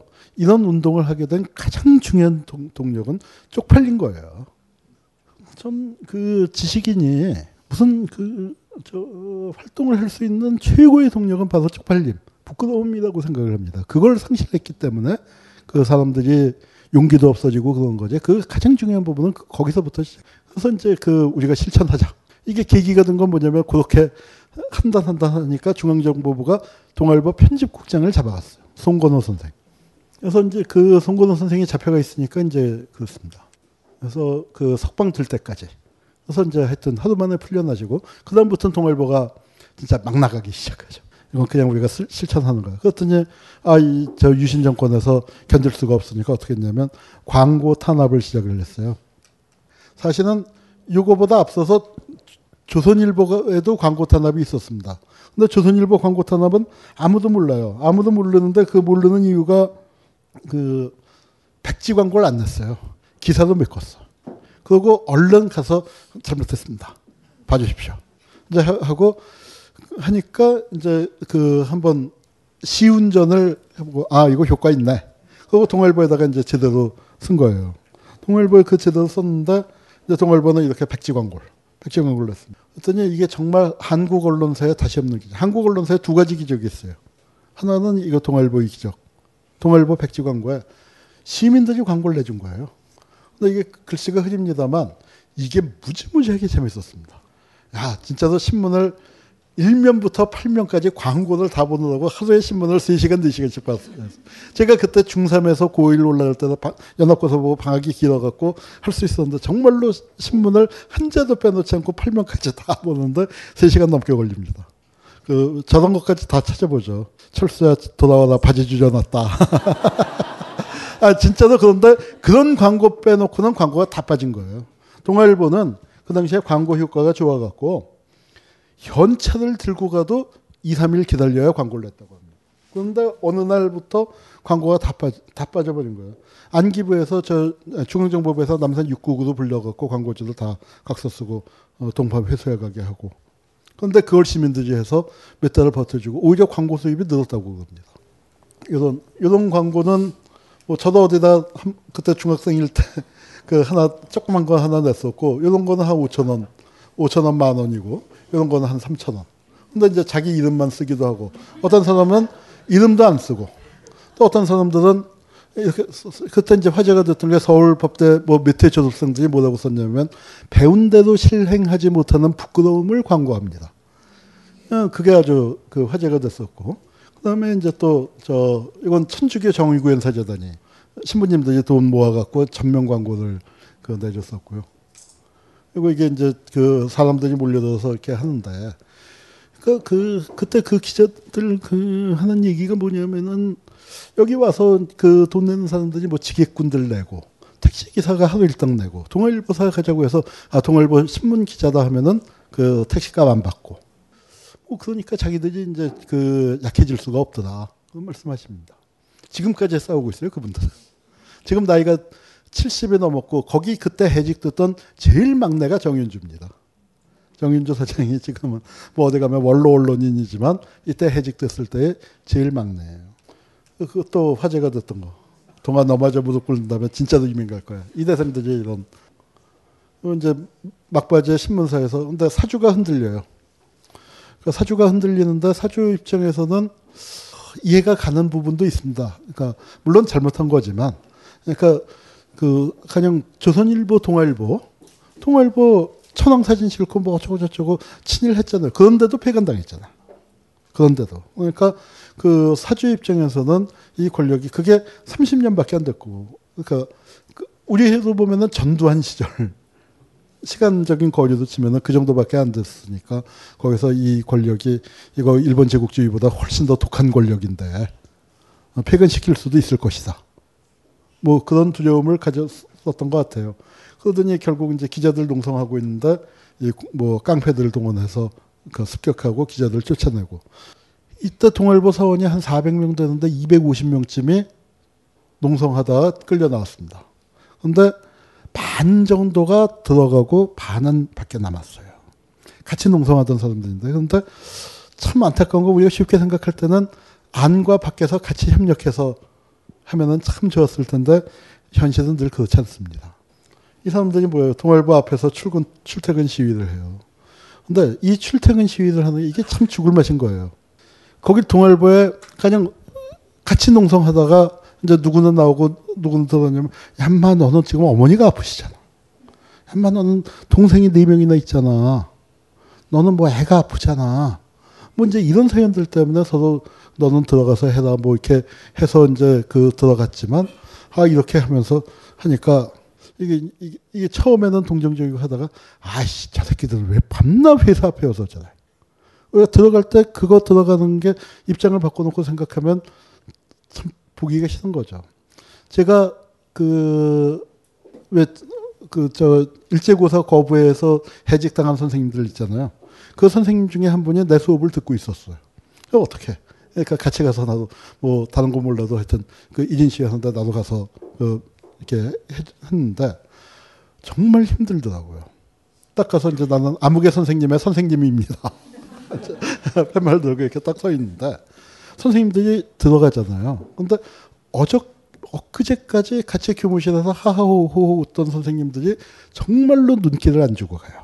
정말로 무표정하게. 뭐 그러니까 차라리 돌아보고 가거나 눈치도 하고 가면은 괜찮을 텐데 정말 무표정하게 뭐 앞만 보고 들어가는데 그걸 보고 있는데 내가 너무너무 힘들더라고. 그러니까 이제 그렇게 되더니 아씨 우리가 잘났냐 중앙정보부 앞에 가서 하지 청와대 앞에 가서 하지 저, 저 새끼들 왜 자다 그러더니 지금은 어떻게 됐어요 가장 왼수가 돼버린 그러니까 부끄러움이 자기 합리화로 작용하기 시작할 때 그게 아주 무서운 겁니다 저기 저기 130분 남아서 그분들은 거의 지금 다 모여요 한두 번 빼놓고 그리고 저게 동아일보가 망한 이유 중에 하나입니다 동아일보는요 그때까지 2등 없는 1등이에요 그 50년대나 60년대 초에는 경영신문하고 경쟁을 좀 했었지만 그 후로는 한 10여 년간 2등 없는 1등이었습니다. 중앙일보는 신생 재벌지고 조선일보는 아직까지 뭐 그 조선일보가 신문을 좀 재밌게 만들긴 하지만 그렇게 동아일보를 위협할 만큼 안 됐고 한국일보도 마찬가지고 그러니까 2등하고 격차가 확 떨어진 2위 그룹하고 그냥 단독 선두로 질주하던 동아일보가 왜 망했냐? 뭐 어떤 동아일보 기자들 저렇게 잘릴 때요. 사기수는 전원이 나왔대요. 그리고 그 위로 4년은 한 80%가 나왔대요.